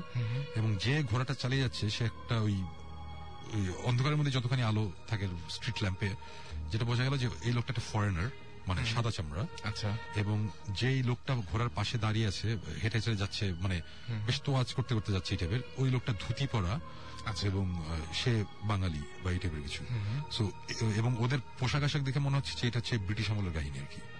এরকম জিনিস আর কি দেখেছে। এবং তারপরে ওই বাসা নাকি অনেক ধরনের প্রবলেম টবলেমও হয়েছে। সো কেউ একজন একটা তাবিজ একটা তাবিজ দিয়েছিল। ওটা একটা গোল্ডের একটা গোল্ডের তাবিজ ওটার মধ্যে কিছু সুরা ছিল বা কিছু ওটা একটা রুমের মধ্যে দেয়ালের মধ্যে ঝুলিয়ে রাখা হতো আর কি। আচ্ছা। তারপরে বাসায় কোনো প্রবলেম ওটার পরে নাকি প্রবলেম টবলেম সব চলে গিয়েছিল। তারপরে একবার বাসাটা রং করার জন্য মিস্ত্রি টিস্ত্রি এসেছিল রং করার জন্য। আচ্ছা। রং করার পরে তারা হঠাৎ করে রিয়েলাইজ করল যে প্রবলেম শুরু হয়েছে আবার। তখন দেখে যে ওটা নাই। ওই মিস্ত্রি টিস্ত্রি যখন এসে তখন কোনোভাবে এটা মিসিং হয় আর কি রং করার সময়। তাবিজটা। ছিল রাইট তারপর আবার প্রবলেম হয় তারপর নাকি আবার এটি ইয়ে করে তারপর আবার ঠিক হয়ে যায়। সো এই যে এই ধরনের আহ, ঘটনা টটনা আমরা অনেক সময় অনেক কিছু শুনি। যেমন এগুলো যদি এখন এই মুহূর্তে এটা আমি যে ঘটনা বলছি এটা হচ্ছে তিরিশ বছর আগের কথা। আচ্ছা। সো এটা এই প্রেজেন্ট টাইমে যদি এরকম কোনো ঘটনা হতো তাহলে ডেফিনেটলি আমরা অবশ্যই Investigate করার চেষ্টা করতাম। এখন ইনভেস্টিগেট করতে গিয়ে করার মানে এই না যে আমরা ওখানে ভূত আছে বা ওখানে জিন আছে আমরা গিয়ে দেখি। ওখানে একটা এরকম কিছু আছে যেটা এক্সপ্লেন করা যাচ্ছে না। নর্মাল ভাবে এক্সপ্লেন করা যাচ্ছে না আমরা ওটা এক্সপ্লেন করতে চাই ওটা কি? এবং আমাদের ভূতিস শোটার মধ্যে যেসব স্টোরিগুলো নিয়ে আমরা এপিসোডগুলো আমরা তো অলরেডি পঞ্চাশটার উপরে লোকেশনে গেছি লাস্ট দুই বছরে। সো আমরা যে অ্যাকচুয়ালি যেই স্টোরিগুলার যেই ইনভেস্টিগেশনগুলার উপর বেস করে আমরা অনুষ্ঠানটা করছি ওই হচ্ছে সেরকম ইনভেস্টিগেশন যেগুলো আমরা এক্সপ্লেন করতে পারি নাই। আমরা সলভ করতে পারি নাই আমরা যদি সলভই করে ফেলি তাহলে তো হ্যাঁ। মানে আমরা যে এটা কি হলো এটা বুঝলাম না। মানে সাকিবও চিন্তা করতেছে আচ্ছা কি হলো বুঝলাম না। আমিও চিন্তা করতেছি জিব্রানও চিন্তা করতেছে। রাইট ব্যাপারটা অনেকটা এরকম আর কি। আমরা তো একটা এক্সপ্লেনেশন দিচ্ছি নিজেদের হ্যাঁ, মতো হ্যাঁ, একটা কিছু হ্যাঁ, একটা দিচ্ছি। আমাদের নিজেদের একটা এক্সপ্লেনেশন আছে বাট তারপরেও মানে একটা কিন্তু যে আচ্ছা ঠিক আছে বললাম এটা কিন্তু আসলে কি এটা? মানে সেটাই। নাকি এটা না? মানে এরকম একটা ব্যাপার। আর আবার ভৌতিস নিয়ে দুটো কথা বলি। সেটা হচ্ছে ভৌতিসটে এটা মানুষজন জানে অলরেডি তারপর আবার বলছি একটা স্টোরির দুইটা এপিসোড হবে। ফার্স্ট এপিসোড একটা নাটক সেকেন্ড এপিসোডে হচ্ছে আমাদের ইনভেস্টিগেশনটা সো আমরা অ্যাকচুয়ালি প্রথমে ইনভেস্টিগেশনে গেছি। ইনভেস্টিগেশনে যাওয়ার পরে আমরা কিছু ইন্টারেস্টিং লোকেশন পেয়েছি ইন্টারেস্টিং কিছু ফুটেজ পেয়েছি। ওই ইনভেস্টিগেশনটায় আমরা একটা এপিসোড বানিয়েছি। বানানোর পরে তারপরে আমরা অ্যাকচুয়ালি বের করার চেষ্টা করেছি যে এখানে জিনিসগুলো কেন হয়। আচ্ছা। তখন আমরা আশপাশ থেকে কিছু ঘটনা পেয়েছি কিছু রিসার্চ করে কিছু ঘটনা পেয়েছি। ওই ঘটনা হয়তোবা দুই তিনটা ছোট ছোট ঘটনা। তারপরে আমরা যে জিনিসটা করেছি আমরা নিজেদের মতন একটা গল্প বানিয়েছি। আচ্ছা। এই ঘটনাগুলোর সাথে জোড়া লাগিয়ে। সো যে নাটকটা দেখ- দেখবে মানুষজন এটা কিন্তু মোটামুটি ninety percent fiction ten percent হচ্ছে অ্যাকচুয়ালি কি হয়েছিল লোকজন বলে। রিউমার হ্যাজ ইট যেরকম হয়েছিল। আচ্ছা ফার্স্ট আমরা নাটকটা দেখাবো। নাটকটা দেখানোর পরে তারপর আমরা ইনভেস্টিগেশন পার্টটা দেখাবো. সো মানুষজন যদি এভাবে দেখে যে প্রথমটা ফিকশন তারপরটা নন ফিকশন তাহলে কনফিউশন অনেক দূর হবে। নাহলে চিন্তা করবে হ্যাঁ এরকম কি কোনো ঘটনা ঘটেছে নাকি? হয়তো এরকম কোনো ঘটনা ঘটে নাই কিন্তু ঘটনার মধ্যে ছোটখাটো কয়েকটা জিনিস ছিল যে জিনিসগুলো আমরা শুনেছি যে হয় এবং ওই কারণে আমরা অ্যাকচুয়ালি ইনভেস্টিগেশন করতে গিয়েছিলাম। ওকে ইনভেস্টিগেশনে গিয়েছিলাম। ব্যাপারটা হচ্ছে অনেকটা এরকম। সাকিব এই ব্যাপারে কিছু বলবা? না ওটাই মানে কারণ বেসিক্যালি আমরা চাচ্ছিলাম যে বাংলাদেশের জন্য কিছু ইন্টারেস্টিং করা সো গোস্ট হান্টার্স যে ফরম্যাটে করে ওটা আসলে মানে আমি ফ্র্যাঙ্কলি স্পিকিং সবগুলো হ্যাঁ সবগুলো আসলে দেখা সম্ভব না একটু বোরিং হয়ে যায়। তখন আমি ভেবেছিলাম যে বাংলাদেশের মানুষকে আসলে কারণ আমরা আসলে যেমন তুমি জিজ্ঞেস করো যে আপনার ভান্ডারের স্টোরি আছে নাকি আমি বলি Right. যে না আজ কিছু বলব না। স্টোরি আছে কিন্তু হয় কি সব ম্যাক্সিমাম স্টোরি খুব সিমিলার রাইট খুব সিমিলার থাকে। সো এখানে আসলাম খুব হ্যাঁ ভূতিস্ট আসছে। তারপর আমি একটা গল্প বলা শুরু এগুলো তো আগে শুনছি। সো ম্যাক্সিমাম স্টোরি সিমিলার এর জন্য উই পিক সাম স্টোরিজ যেগুলো আসলে একটু ইউনিক আমরা কিছু শেয়ার করি যেগুলো আমাদের কাছে মনে হয় যে না এই স্টোরিটা একটু নতুন কিছু আছে। সো নাটকগুলো আমরা মানে প্রোগ্রামটা ওভাবে করার চেষ্টা করছি যে উইল শো পিপল সামথিং যেটা ওরা দেখেনি বা শুনেনি। এন্ড দেন ওখানে আমরা গিয়ে ইনভেস্টিগেট করি। এটাই বেসিক্যালি এবং এবং খুবই মানে মানে জিনিসগুলো মানে আমি যতদূর শুনেছি এখন পর্যন্ত সবাই যেটুকু শুনেছে তাতে মনে হয় যে খুব বেশি রিয়েলিস্টিক মানে একেবারে মানে মনে মনে হয় যে আমাদের প্রতিদিনের ঘটনার সাথে খুব বেশি মিল আছে। মানে এই যে মানে এগুলো আমি হয়তো শুনি ইগনোর করে গেছি আমি হয়তো দেখি ইগনোর করে গেছি। এরকম টাইপের জিনিসগুলো আর কি। যেমন এখানে মনে হয় অনেকেই পরে শেয়ার করেছে যে আগে কেউ কোনোদিন খেয়ালও করে না যে বাসায় আসলেই মাঝে মাঝে দু একটা জিনিস মিসিং হয়ে যায়। মানে কেউ হ্যাঁ, নেয় না হ্যাঁ, কিন্তু হ্যাঁ। এক জায়গা থেকে আরেক জায়গায় সরে যায় যেটা কেউ আসলে সরায় না বা এরকম কিছু। একটা স্যান্ডেল হয়তো এক জায়গায় রেখে অন্য একটা ঘরে গেল এসে দেখা যায় স্যান্ডেলটা ওখানে না অথচ কেউ নেয় নাই বা সবাই কেউ রুম থেকেই বের হয়নি। এগুলো পরে সবাই খেয়াল করেছে। তো এগুলো খুবই ইন্টারেস্টিং এক্স্যাক্টলি সো বিশ্বাস অবিশ্বাসটা অ্যাকচুয়ালি এটা যার যার পার্সোনাল ব্যাপার। একদম যার জন্য মানে কে কীভাবে কোনটা চিন্তা করবে এটা যার যার ব্যাপার। সো আমরা আমাদেরটা করি অন্যরা অন্যদেরটা করুক। অ্যাজ লং এস এটা মানে রেডিওতে আমরা আজকে এখানে বসে শো করছি সো দ্যাট মানুষজন শুনে মজা পায়। রাইট একদম। সো অ্যাজ লং এস তাই তারা মজা পাচ্ছে তারা এন্টারটেইন হচ্ছে ফাইন সো আমরা টিভিতে শো বানাচ্ছি অ্যাজ লং এস মানুষজন দেখে মজা পায়। ফাইন জিনিসটা ওইভাবে দেখতে হবে অ্যাকচুয়ালি সেটাই অত এটা কি জিন ভূত পেতনি না এটা দত্ত না কি? এত কিছু অ্যাকচুয়ালি চিন্তা করতে চাইলে করবে ডেফিনেটলি বা সেটা না করলেও চলে আর কি। না মানে জিনিসটা একটা টোটাল আমরা ইয়ে করছি ভৌদিস করছি হ্যাঁ আপনারা একটু ঘোষ সেন্টার্স নকল একটা জিনিস করতেছেন। আমার কথা হচ্ছে যে হেভি মেটাল তো আয়রন মেরিনও করছিল মেটালিকে করছিল। মেটালিকে কিন্তু আয়রন মেরিনার নকল করে নাই। যারা যাদের একটা আইডিয়া আছে যে আমরা হান্টার্স এর কপি করছি বা নকল করছি তাদের জন্য একটা ইনফরমেশন দিই। Ghost hunters is not the first paranormal reality TV show মানে পৃথিবীর। রাইট টু থাউজেন্ডে এম টিভির ফিয়ার নামে একটা রিয়েলিটি টিভি শো বের করেছিল এম টিভি ফিয়ার ওটা ছিল প্রথম প্যারানর্মাল রিয়েলিটি টিভি শো এক একটা ফ্যামিলিকে এক একটা জায়গায় ছেড়ে দেওয়া হতো ক্যামেরা দিয়ে হন্টেড প্লেসেসে এটা নিয়ে শুরু হয়েছিল এবং তারপর তাদের বাজেট সংক্রান্ত কারণে এটা বন্ধ হয়ে যায় বাট এটার রেটিং অনেক বেশি ছিল। টু থাউজেন্ড ফোরে ফার্স্ট ঘোস্ট হান্টার্স আসে। টু থাউজেন্ড ফোরে ফার্স্ট ঘোস্ট হান্টার্স আসে। সো এখন আমি যদি বলা শুরু করি ঘোস্ট হান্টার্স তো ফিয়ারের নকল তাহলে কিন্তু ব্যাপারটা ঠিক হবে না সেটাই, সেটাই। আর এই জিনিসটাও অ্যাকচুয়ালি আমাদের ওইভাবে চিন্তা করে দেখতে হবে যে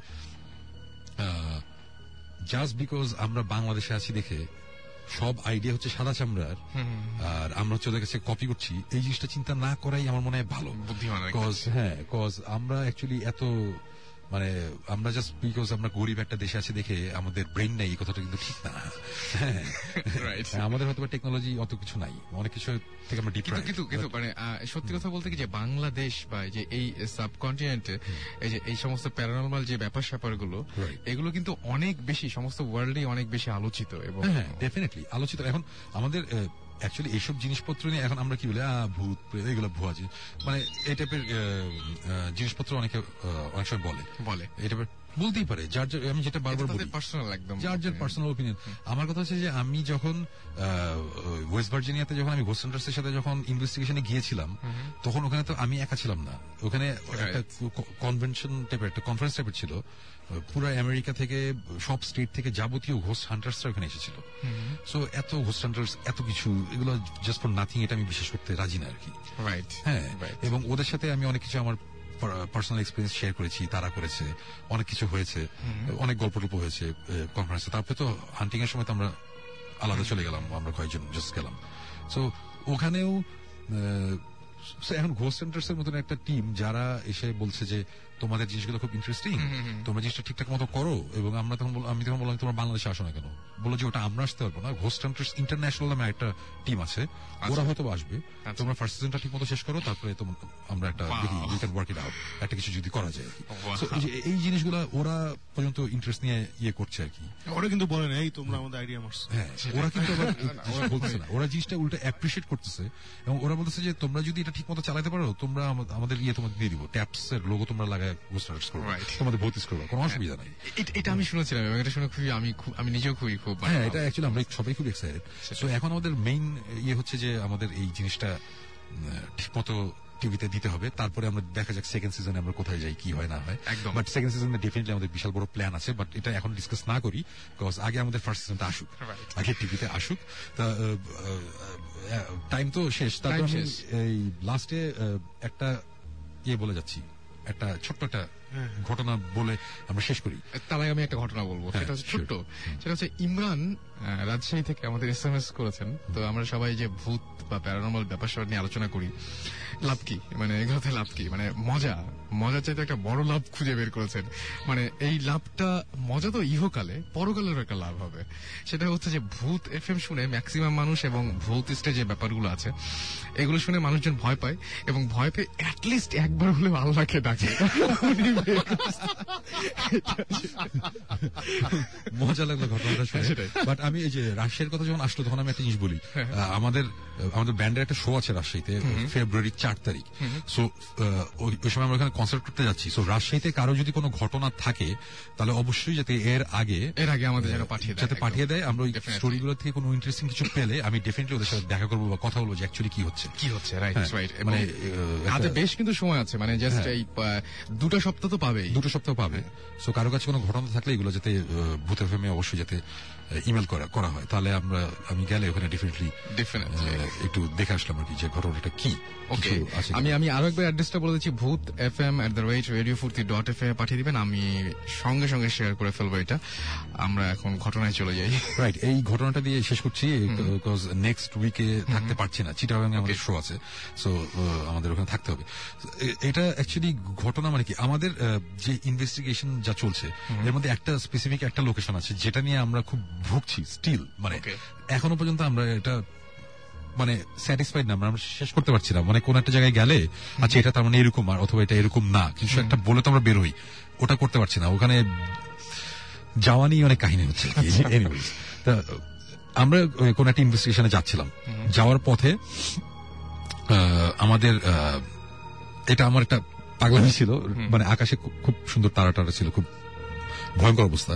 তা আমার একটা ফটোগ্রাফির শখ আছে এটা তোমরা জানো। তা আমি তখন বললাম এই গাড়ি থামাই আমরা ছবি তুলবো। আচ্ছা। আমি ছবি তুলবো? তা সবাই বলে আচ্ছা ঠিক আছে এমনি একটা ব্রেক হলো। অনেক রাত তখন আমরা গাড়ি থামাইছি। গাড়ি থামানোর পরে ওই আমি ট্রাইপড টাইপড বের করে ক্যামেরা ট্যামেরা সেট করে আমি সুন্দর স্লো শার্ট স্পিডে বাল্বে যে ছবিগুলো তোলে হ্যাঁ, এক সেকেন্ড মানে তিন চার সেকেন্ড লেগে যাবে হ্যাঁ, আমি মোটামুটি পনেরো বিশ সেকেন্ড ধরে তুলতেছি মানে খুব সুন্দর। ছবি টবি তুলতে তুলতে এটা একটা হাইওয়ের ওরকম একটা জায়গায়। তো পাশে হচ্ছে একটা জঙ্গল টাইপের তো জঙ্গলের পাশে ওখানে আমরা গাড়িটা রাখছিলাম। আচ্ছা। উম, আহ, খুব ঘন জঙ্গল সেটা বলব না। তো ওখান থেকে হঠাৎ করে শিয়ালের ডাক শুনতে পেলাম আমরা। শিয়াল ডাকছে। তো শিয়াল তো ডাকতেই পারে ইন্টারেস্টিং মজা। কিন্তু শিয়াল ডাকতে ডাকতে একটা সময় সাহেব কতগুলো শিয়াল হবে? মনে মানে দশ বারোটা তো হবে দশ বারোটা। মিনিমাম হবে। মানে একসাথে ভয়ঙ্কর ভাবে ডাকা শুরু করছে। এইভাবে ডাকতেছে ডাকতেছে আমি বললাম, আহ, বেশ ইন্টারেস্টিং তো চলো ভিতরে যাই। আর আমার তো একটা ব্যাপার আছে ইন্টারেস্টিং কাছে আসতেছিল হ্যাঁ এবং সেগুলো কাছে আসতেছে এরকম একটা ব্যাপার। তখন আমি বললাম যে চল একটু ভিতরে যাই এটি হাবি যাবি বলতেছি তখন জিব্রান হঠাৎ করে বলে কি না শুন ভাই আমার মনে হয় যাওয়ার দরকার নেই সামথিং ইজ রং আর. জিব্রান আবার এগুলো একটু আগে আগে সেন্স করে। হ্যাঁ। সবার আগে ধরতে পারে। সো ও বলতেছে কিছু একটা প্রবলেম আছে যাওয়ার দরকার নেই। আর আমি তখন প্রবলেম আছে ওয়াও জোস যাই। বইলা তখন আমরা সব রওনা দিছি। তা আমরা ভিতরে টিতে ঢুকছি ঢুকে আবার ছবি টবি তুলে টুলে আমরা ব্যাক করছি। ব্যাক করে এখন আমরা চলে যাব। সো আমরা এখন চলে যাব। চলে গাড়িতে একটা গাড়ি স্টার্ট দিচ্ছি গাড়ি স্টার্ট নেয় না। গাড়ি সেলফি নিতেছে না কোনো অবস্থায় নিতেছে না। অথচ মাসাল্লাহ আমার গাড়ি কিন্তু অনেক ভালো অবস্থা আছে এবং আমরা এটা নিয়ে সারা সারা দেশ ঘুরি। মানে কোনো কারণ নাই যে গাড়ি হঠাৎ করে। যে হোক, গাড়ি স্টার্ট নিচ্ছে না। মোবাইল ফোন এর সিগন্যাল নাই। আমরা এরকম একটা বাজে একটা জায়গায় আছি মানে ওই একজনের একটা সিগন্যাল আসতেছে যেতেছে আসতেছে যেতেছে এরকম একটা সিচুয়েশন তা আমি বললাম যে আচ্ছা ঠিক আছে আমরা ভিতরে যাই। এখন যেহেতু আটকাইছি আরও কিছুক্ষণ আমাদের একটা ইনভেস্টিগেশন কিন্তু যাওয়ার কথা ঢাকার বাইরে। আমরা ঢাকার বাইরে হাইওয়েতে একটা জায়গায় আছে জঙ্গলে ঢুকছে এবং ঢোকার পরে বাই দ্য আমরা যখন কোথাও যাই গাড়িতে ওঠার মানে গ্যারেজ গ্যারেজ থেকে যখন গাড়ি বাইর করে যখন আমরা গাড়িতে উঠি তখন থেকে কিন্তু জীবনের হাতে একটা ক্যামেরা থাকে বা সাকিবের হাতে একটা ক্যামেরা থাকে অন করে। আমরা সবসময় এটা রেকর্ড করতে থাকি। আচ্ছা। আমাদের এই সবকিছু কিন্তু তখন ভিডিও হচ্ছিল। কিন্তু খুবই নর্ম মানে ক্যাজুয়াল ভিডিও আমরা ইনভেস্টিগেশনের ভিডিও নর্মালি হচ্ছিল হাতটা কাঁপছিল এরকম অবস্থা। ওকে তা তখন ওই আমরা যখন ভিতরে যাচ্ছি তখন এই যখন গাড়ির স্টার্ট নিচ্ছে না তখন আমাদের সাথে আরেকজন ছিল ওকে বললাম যে তুমি একটা কাজ করো এই আমাদের একটা ক্যামেরা আছে এটা অন করো। আমরা একটু ফুল ফ্লেজে আমরা একটু ক্যামেরাটা অন করলাম। একটু যাই ভিতরে দেখে সেই ব্যাপারটি আর শিয়ালের ব্যাপারটা খুব ইন্টারেস্টিং ছিল। তো আমরা ভিতরে ঢুকতেছি ঢুকতে ঢুকতে ভিতরে একটা জায়গায় একটা বড় একটা গাছ আছে। মাঝখানে একটু খোলা জায়গা একটা গাছ। গাছের ওখানে দাঁড়িয়েছি দাঁড়ায় আমি তখন সিগারেট ধরাবো। ঠিক তখন জিব্রান বলতেছে আহ, জিব্রানের কাছে তো ক্যামেরাটা অনেক আগে থেকে অন হ্যান্ডিক্যাপ যেটা। বলে যে ব্যাটারি শেষ ব্যাটারি চেঞ্জ করতে হবে। তখন সাকিব বলল যে ঠিক আমি যাই। আমি আর জিব্রান যেতেছি আপনারা থাকেন। তা আমরা দুজন গাছের এখানে একটু ভিতরে এসে আমরা কত কত- কয় মিনিট ঢুকছিলাম ভিতরে? দশ মিনিট ম্যাক্স ম্যাক্সিমাম দশ আট থেকে দশ মিনিট হবে খুব বেশি ভিতরে না আচ্ছা।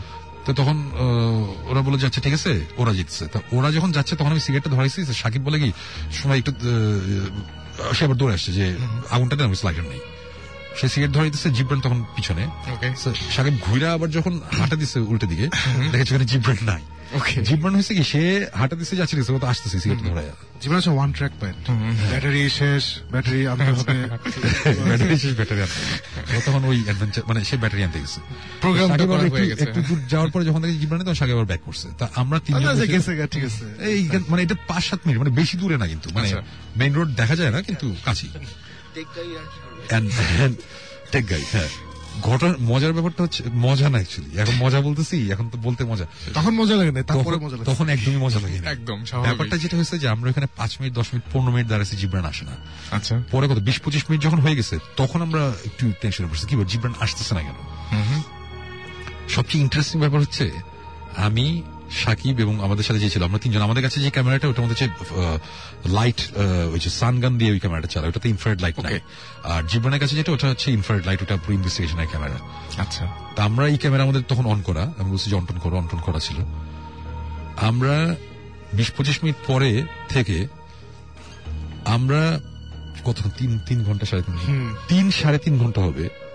তিন সাড়ে তিন ঘণ্টা আমরা ওই জঙ্গলের ভিতরে আমরা ঘুরেছি জিব্রানকে খুঁজছি জিব্রান নাই। ইভেন আমরা মেইন রোডে যেতে পারিনি। এই পাঁচ থেকে সাত মিনিটের রাস্তা আমরা যে আসছি।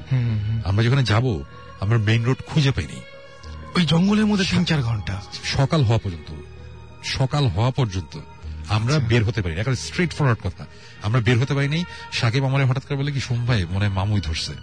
আমরা যে মামুই ধরছে ব্যাপারটা কি বলে যেটা একটা মিথ টাইপের ব্যাপার এটা ছোটবেলায় সাকিবদের এরকম একবার হয়েছিল যে এটা অনেকে বলে যে কোন একটা সময় কিছু একটা হয় তখন ওই রাস্তা ওই মানে একটা সাইকেলের মধ্যে ঘুরতে। লুপের মধ্যে লুপের আচ্ছা, মধ্যে আচ্ছা, ঘুরতে থাকে। আচ্ছা, আচ্ছা। তুমি গেলে যে একটু আগে যে উনি যে বলল যে ওনারা ঘুরে টুরে। দেখল যে একটা জায়গা একটা জায়গাতেই আছে। এই জিনিসটা হয় এটা অনেকে গ্রামে গ্রামাঞ্চলে বলে মামুই ধরছে। আচ্ছা। তখন সাকিব এই কথা বলতেছিল তখন আমি আমি ফার্স্ট এগুলো পাত্তাই নেই আমি আমার তখন চিন্তা হচ্ছে যে জিব্রান মিসিং। আমার ওটা নিয়ে আমি তখন টেনশনে একটা সময় এরকম একটা অবস্থা হয়েছে যে আমি আর সাকিব ঝগড়া পর্যন্ত টাইপের করতেছি এই টাইপের মানে আমি দৌড়াইতেছি পাগলের মতন সাকিবও দৌড়াইতেছে ক্যামেরাম্যান ক্যামেরা নিয়ে দৌড়াইতেছে আর জিব্রান নাই। সো আলটিমেটলি যেটা হয়েছে যে সকালবেলা আমরা জিব্রানের খুঁজে পেয়েছি সকালবেলা আমরা গাড়িও খুঁজে পেয়েছি ওই দিন সুমন আমার উপর খেপছিল হ্যাঁ ওই দিন খেপছিল অ্যাকচুয়ালি এবং এই সবকিছু ফুটেজ আমাদের কাছে আসে এবং আমরা পরে দেখে হাসছি যে আল্লাহ কি হয়েছিল? কিন্তু আমাদের ওই দিন ওই তিন সাড়ে তিন ঘণ্টা বা চার ঘণ্টা যতক্ষণ ছিলাম আমাদের যে এক্সপিরিয়েন্স হয়েছে আমরা যে প্যানিক একটা সিচুয়েশনের মধ্যে কাটাইছি এবং জিপম্যানকে লাস্ট মিনিটে যে অবস্থায় পাইছি এটা মানে আনবিলিভেবল এবং মানে এমন হয়েছে যে আমরা ঘুরতে গেছি ঘুরে টুরে এসে দেখি যে জিবরান একটা চুইংগাম খাচ্ছিল আর কি। ওই চুইংগামের র্যাপার পড়ে আছে একটা জায়গায়। আচ্ছা। জিবরান নেই। মানে যে মানে দেখি বোঝা যায় যে আমাদের মনে আছে যে জিব্রান এখানে চুইংগাম খাইছিল আচ্ছা। চুইংগামের র্যাপার আছে। জিব্রান নাই এবং জিব্রান আমাদের খুঁজতেছে জিব্রান আবার আমাদের পাচ্ছে না। দেখতেছে আমাদের সিগারেট বাটস আছে। সিগারেট বাটস পুরো আছে। মানে সেগুলো আমরা আবার এগুলো আমরা দেখাবো কেমন Oh জানি কারণ. রিয়ালিটি টিভি শোতে Oh আবার সিগারেট খাওয়া দেখানো যায় না। হ্যাঁ। আমরা তো ওটা ওইভাবে ছিলাম না আমরা সিগারেট খাইছি ভালো ওইটা আমরা তখন তো আমরা শো মোডে মোডে ছিলাম না। আমরা এখন সিগারেট খেতে পারি বিকজ রিলেটিভ শোর সামনে সিগারেট খাওয়া যাবে কিছু নিয়ম কানুন আছে আর কি। সো এই যে এই যখন এই জিনিসগুলো হচ্ছে জিব্রান কিন্তু জিব্রানের জিব্রানের ঘটনা হচ্ছে জিব্রান কিন্তু গিয়েছিল গাড়িতে গিয়ে ব্যাটারিও নিয়েছিল এবং সে আরও কিছু জিনিসপত্র নিয়ে এসেছিল ওই ইনভেস্টিগেশনে যেহেতু আমরা ভিতরে ঢুকছি এই কারণে। সো জিব্রানের ক্যামেরাতে একটা হোল নিউ বল গেম একটা ডিফারেন্ট জিনিস। জিব্রানের ক্যামেরায় যাবতীয় জিনিসপত্র আছে। আমরা না বলি? এক্স্যাক্টলি আমাদের ক্যামেরায় যাবতীয় জিনিসপত্র আছে কিন্তু আমরা একই জায়গায় ক্রস করছি কিন্তু আমরা কিন্তু জিব্রানকে পাইনি জিব্রান আমাদের পায় নাই। আমরা টাইম কোড মিলাই দেখছি কিন্তু আমরা অ্যাকচুয়ালি এক্সপ্লেন করতে পারিনি অ্যাকচুয়ালি ওখানে কি হয়েছিল। সো জিব্রানকে আমরা কি অবস্থায় কোনখানে কীভাবে পাইছি এবং জিব্রানের ক্যামেরায় কিছু আছে এগুলো কিছুই আমি আজকে বলব না. একটা জাস্ট ইন্টারেস্টিং জিনিস বলি যে এমন হয়েছে যে সুমন ভাই জিবরানের ডাক শুনছে। হ্যাঁ। আচ্ছা। আমি শুনি নাই। কারণ আমরা কিন্তু মানে হ্যাঁ আমরা একসাথে ঘুরতেছি। আমি বলি ওই যে ওই যে ডাকছে ডাকছে। আমি দৌড়ে গেছি। ক্লিয়ার শুনছে আমি ভাই আমি কিছু শুনতেছি না ওইখান থেকে ঝগড়া হ্যাঁ। ভাই থেকে তখন? এই- পাশাপাশি এবং এবং রাতের বেলা আর কই এবং ইন্টারেস্টিং ব্যাপার হচ্ছে জিব্রান শুনছে যে আমি ডাকতেছি জিব্রানকে কিন্তু জিব্রান আমার আচ্ছা। খুঁজে পায় নাই। এবং সবচেয়ে মজার ব্যাপার হচ্ছে আমরা লাস্টে যখন জিব্রানকে পাইলাম জিব্রানকে নিয়ে আমরা যখন গাড়িতে উঠছি গাড়িতে উঠে আমি এখন কল দিব ঢাকায় কাউকে যে আমাদের পিক করো এখান থেকে আমাদের গাড়ি নষ্ট। সাকিব বলে কি সোম আপনি গাড়িটাকে স্টার্ট দেন। একবার দেখেন। আমি স্টার্ট দিছি একবারে গাড়ি স্টার্ট নিছি। একবারে গাড়ি স্টার্ট নিছে এবং আমরা তখন আমরা আলটিমেটলি পরে আমরা বের করছিলাম যে আমরা গল্প করতে করতে যাচ্ছিলাম তো রাত্রেবেলা হাইওয়েতে আমরা রাস্তাটা হারাই ফেলছিলাম। আমরা একটা ডিটারেট নিছিলাম ভুলে একটা অন্য জায়গায় ঢুকে গেছিলাম। ওটা ছিল হাইওয়ে ঠিক না। আমরা এরকম একটা জায়গায় গেছিলাম বাট দেরে গেলে আমরা আসার আগে জিপিএস লক করছি ওই জায়গাটা কি আমরা এই জায়গাটা অনেক ইন্টারেস্টিং লাগছে। তো এটা নিয়ে আসার পরে এটা তো অ্যাকচুয়ালি আমাদের আমরা আমাদের কিন্তু অ্যাকচুয়াল যে ইনভেস্টিগেশনে যাওয়ার কথা ছিল ওখানে আমরা যাইনি আমরা ব্যাক করছিলাম। মানে আমরা এরকম প্যারা গেছিলাম সারা রাতে। আমাদের যাওয়ার এনার্জি ছিল না ইচ্ছা ছিল না বিকজ অনেক কিছু হয়েছে ওই দিন রাতে। আমাদের কাছে অনেক নয়েজ আওয়াজের ফুটেজ আছে। বেশ ইন্টারেস্টিং জিনিসপত্র আছে আমরা ইগারলি ওয়েট করব সেটা হ্যাঁ ডেফিনেটলি এবং তারপরে আমরা আসার পরে তারপরে আমরা তিনজন একদিন বসে আমরা চিন্তা করলাম যে আচ্ছা এইটারে আমরা কেন একটা এপিসোড না বানাই না? এটা খুবই অ্যামেচার শুটিং হয়েছে। মানে আমরা তখন প্যানিক করতেছি আমরা তখন অতটা প্ল্যানও ছিলাম না শুট করব। আজ জিব্রান হারাই যাওয়ার পরে আমাদের তো তখন শুটের ওরকম মুডও নাই। জাস্ট বিকজ আমাদের সাথে ক্যামেরাম্যান ছিল সে সারাক্ষণ বলছি ক্যামেরা ধরে থাকো সে সারাক্ষণ ক্যামেরা ধরে থাকছে. তো তারপরে আমরা দেখলাম যে না এইটারে আমরা বানাইতে পারব তো আমরা ওইটাকে একটা এপিসোড বানাচ্ছি যেটা একটা ওয়ান এপিসোড ওইটাতে কোনো স্টোরি নেই। না না, না একদম। হ্যাঁ, স্টোরি আছে। যা বললেন সেটা ভয়ঙ্কর। মানে মনে হচ্ছে খুব কাছাকাছি সবাই ঘুরে এটা খুবই small story of a big thing আর কি। একদম। আমাদের বিগেস্ট ইনভেস্টিগেশন যেটা যেটা আমরা লাস্টে দেখাবো ভূতিষ্টের এরকম উইয়ার্ড এরকম বিগ একটা জিনিস এটা মানুষজন এক্সপেক্টই করবে না যে আমরা কি দেখাতে যাচ্ছি ওখানে বিকজ আমরা নিজেরা এখনও পর্যন্ত অনেক কিছু হজম করতে পারিনি। স্টিল এই কেস ফাইলটা ওপেন আমরা এখন এটা নিয়ে ইনভেস্টিগেট করছি এবং এটা কবে শেষ হবে আমরা জানি না বাট ওটা আমরা রেখে দিয়েছি বাট বাকি সব ইনভেস্টিগেশন আমাদের শেষ। সব ইনভেস্টিগেশন সবকিছু শেষ আমরা নাটকের কাজ করছি ওটা সামনে হবে। এই গল্পটা বলার জন্য আসছিলাম। তো নেক্সট উইকে আমি নাই। এখন আমি জানি না সাকিব আর জিবরান যদি আমরা hopefully আছেন, হ্যাঁ, একদম, সাকিব সেটাই, থাকবে আমি থাকতে পারছি না। fine. হ্যাঁ সো এই হচ্ছে ব্যাপার। অনেকদিন পরে অ্যাকচুয়ালি আশা হলো এবং আমি আবার সবার কাছে এবং আপনারা জানেন যে আপনার অনুপস্থিতিতে লাস্ট উইকে আমরা বার্থডেও করেছি আপনার এখানে। হ্যাঁ আমি আমি আমি এটা শুনেছি এবং থ্যাঙ্কস আ লট এবং. হ্যাঁ বাট আমি মিস করেছি but then again next year কোনো কেক বাকি আছে এখন? না এখনও কেকটা যদি বাকি থাকে ওটা খাওয়াটা সেফ হবে না। হ্যাঁ, আমরা ড্যানিয়েলের বার্থডে দিন আবার কি খাব। ওকে তাহলে আজকে শেষ করি অ্যান্ড আপনারা যারা তখন ছিলেন তাদের সবাইকে থ্যাঙ্কস জানাচ্ছি আর তখন আমরা সবাই ছিলাম আপনাদের সাথে ছিল ভৌতিস টিম এবং শুনলেন দারুণ দারুণ সব ঘটনাগুলো। ভৌতিস টিমের অনেক ঘটনা শুনলেন সো আচ্ছা রাসেল একটা রিকোয়েস্ট আছে from a fan totally up to you চলো বাংলাদেশ শুনতে যাচ্ছে because world cup is coming হ্যাঁ ফাইন ফাইন ফাইন আমরা চলো বাংলাদেশ শুনতে বলছি ভাই ভৌতিসটা না না এটা ওয়ান্ডারফুল সং তো কোনো আপত্তি নাই আহ, এবং আমরা যেহেতু হোস্ট আমাদের গান ছাড়বো না তো সেটাই একদম একদম। একদম তাই। সো আপনারা যারা আমাদের ইমেল করতে চান তাদেরকে আরও একবার জানাই দিই যে Bhoot F M at the right radio Foorti dot F M এখানে আপনার ইচ্ছা করলে ইমেল করতে পারেন।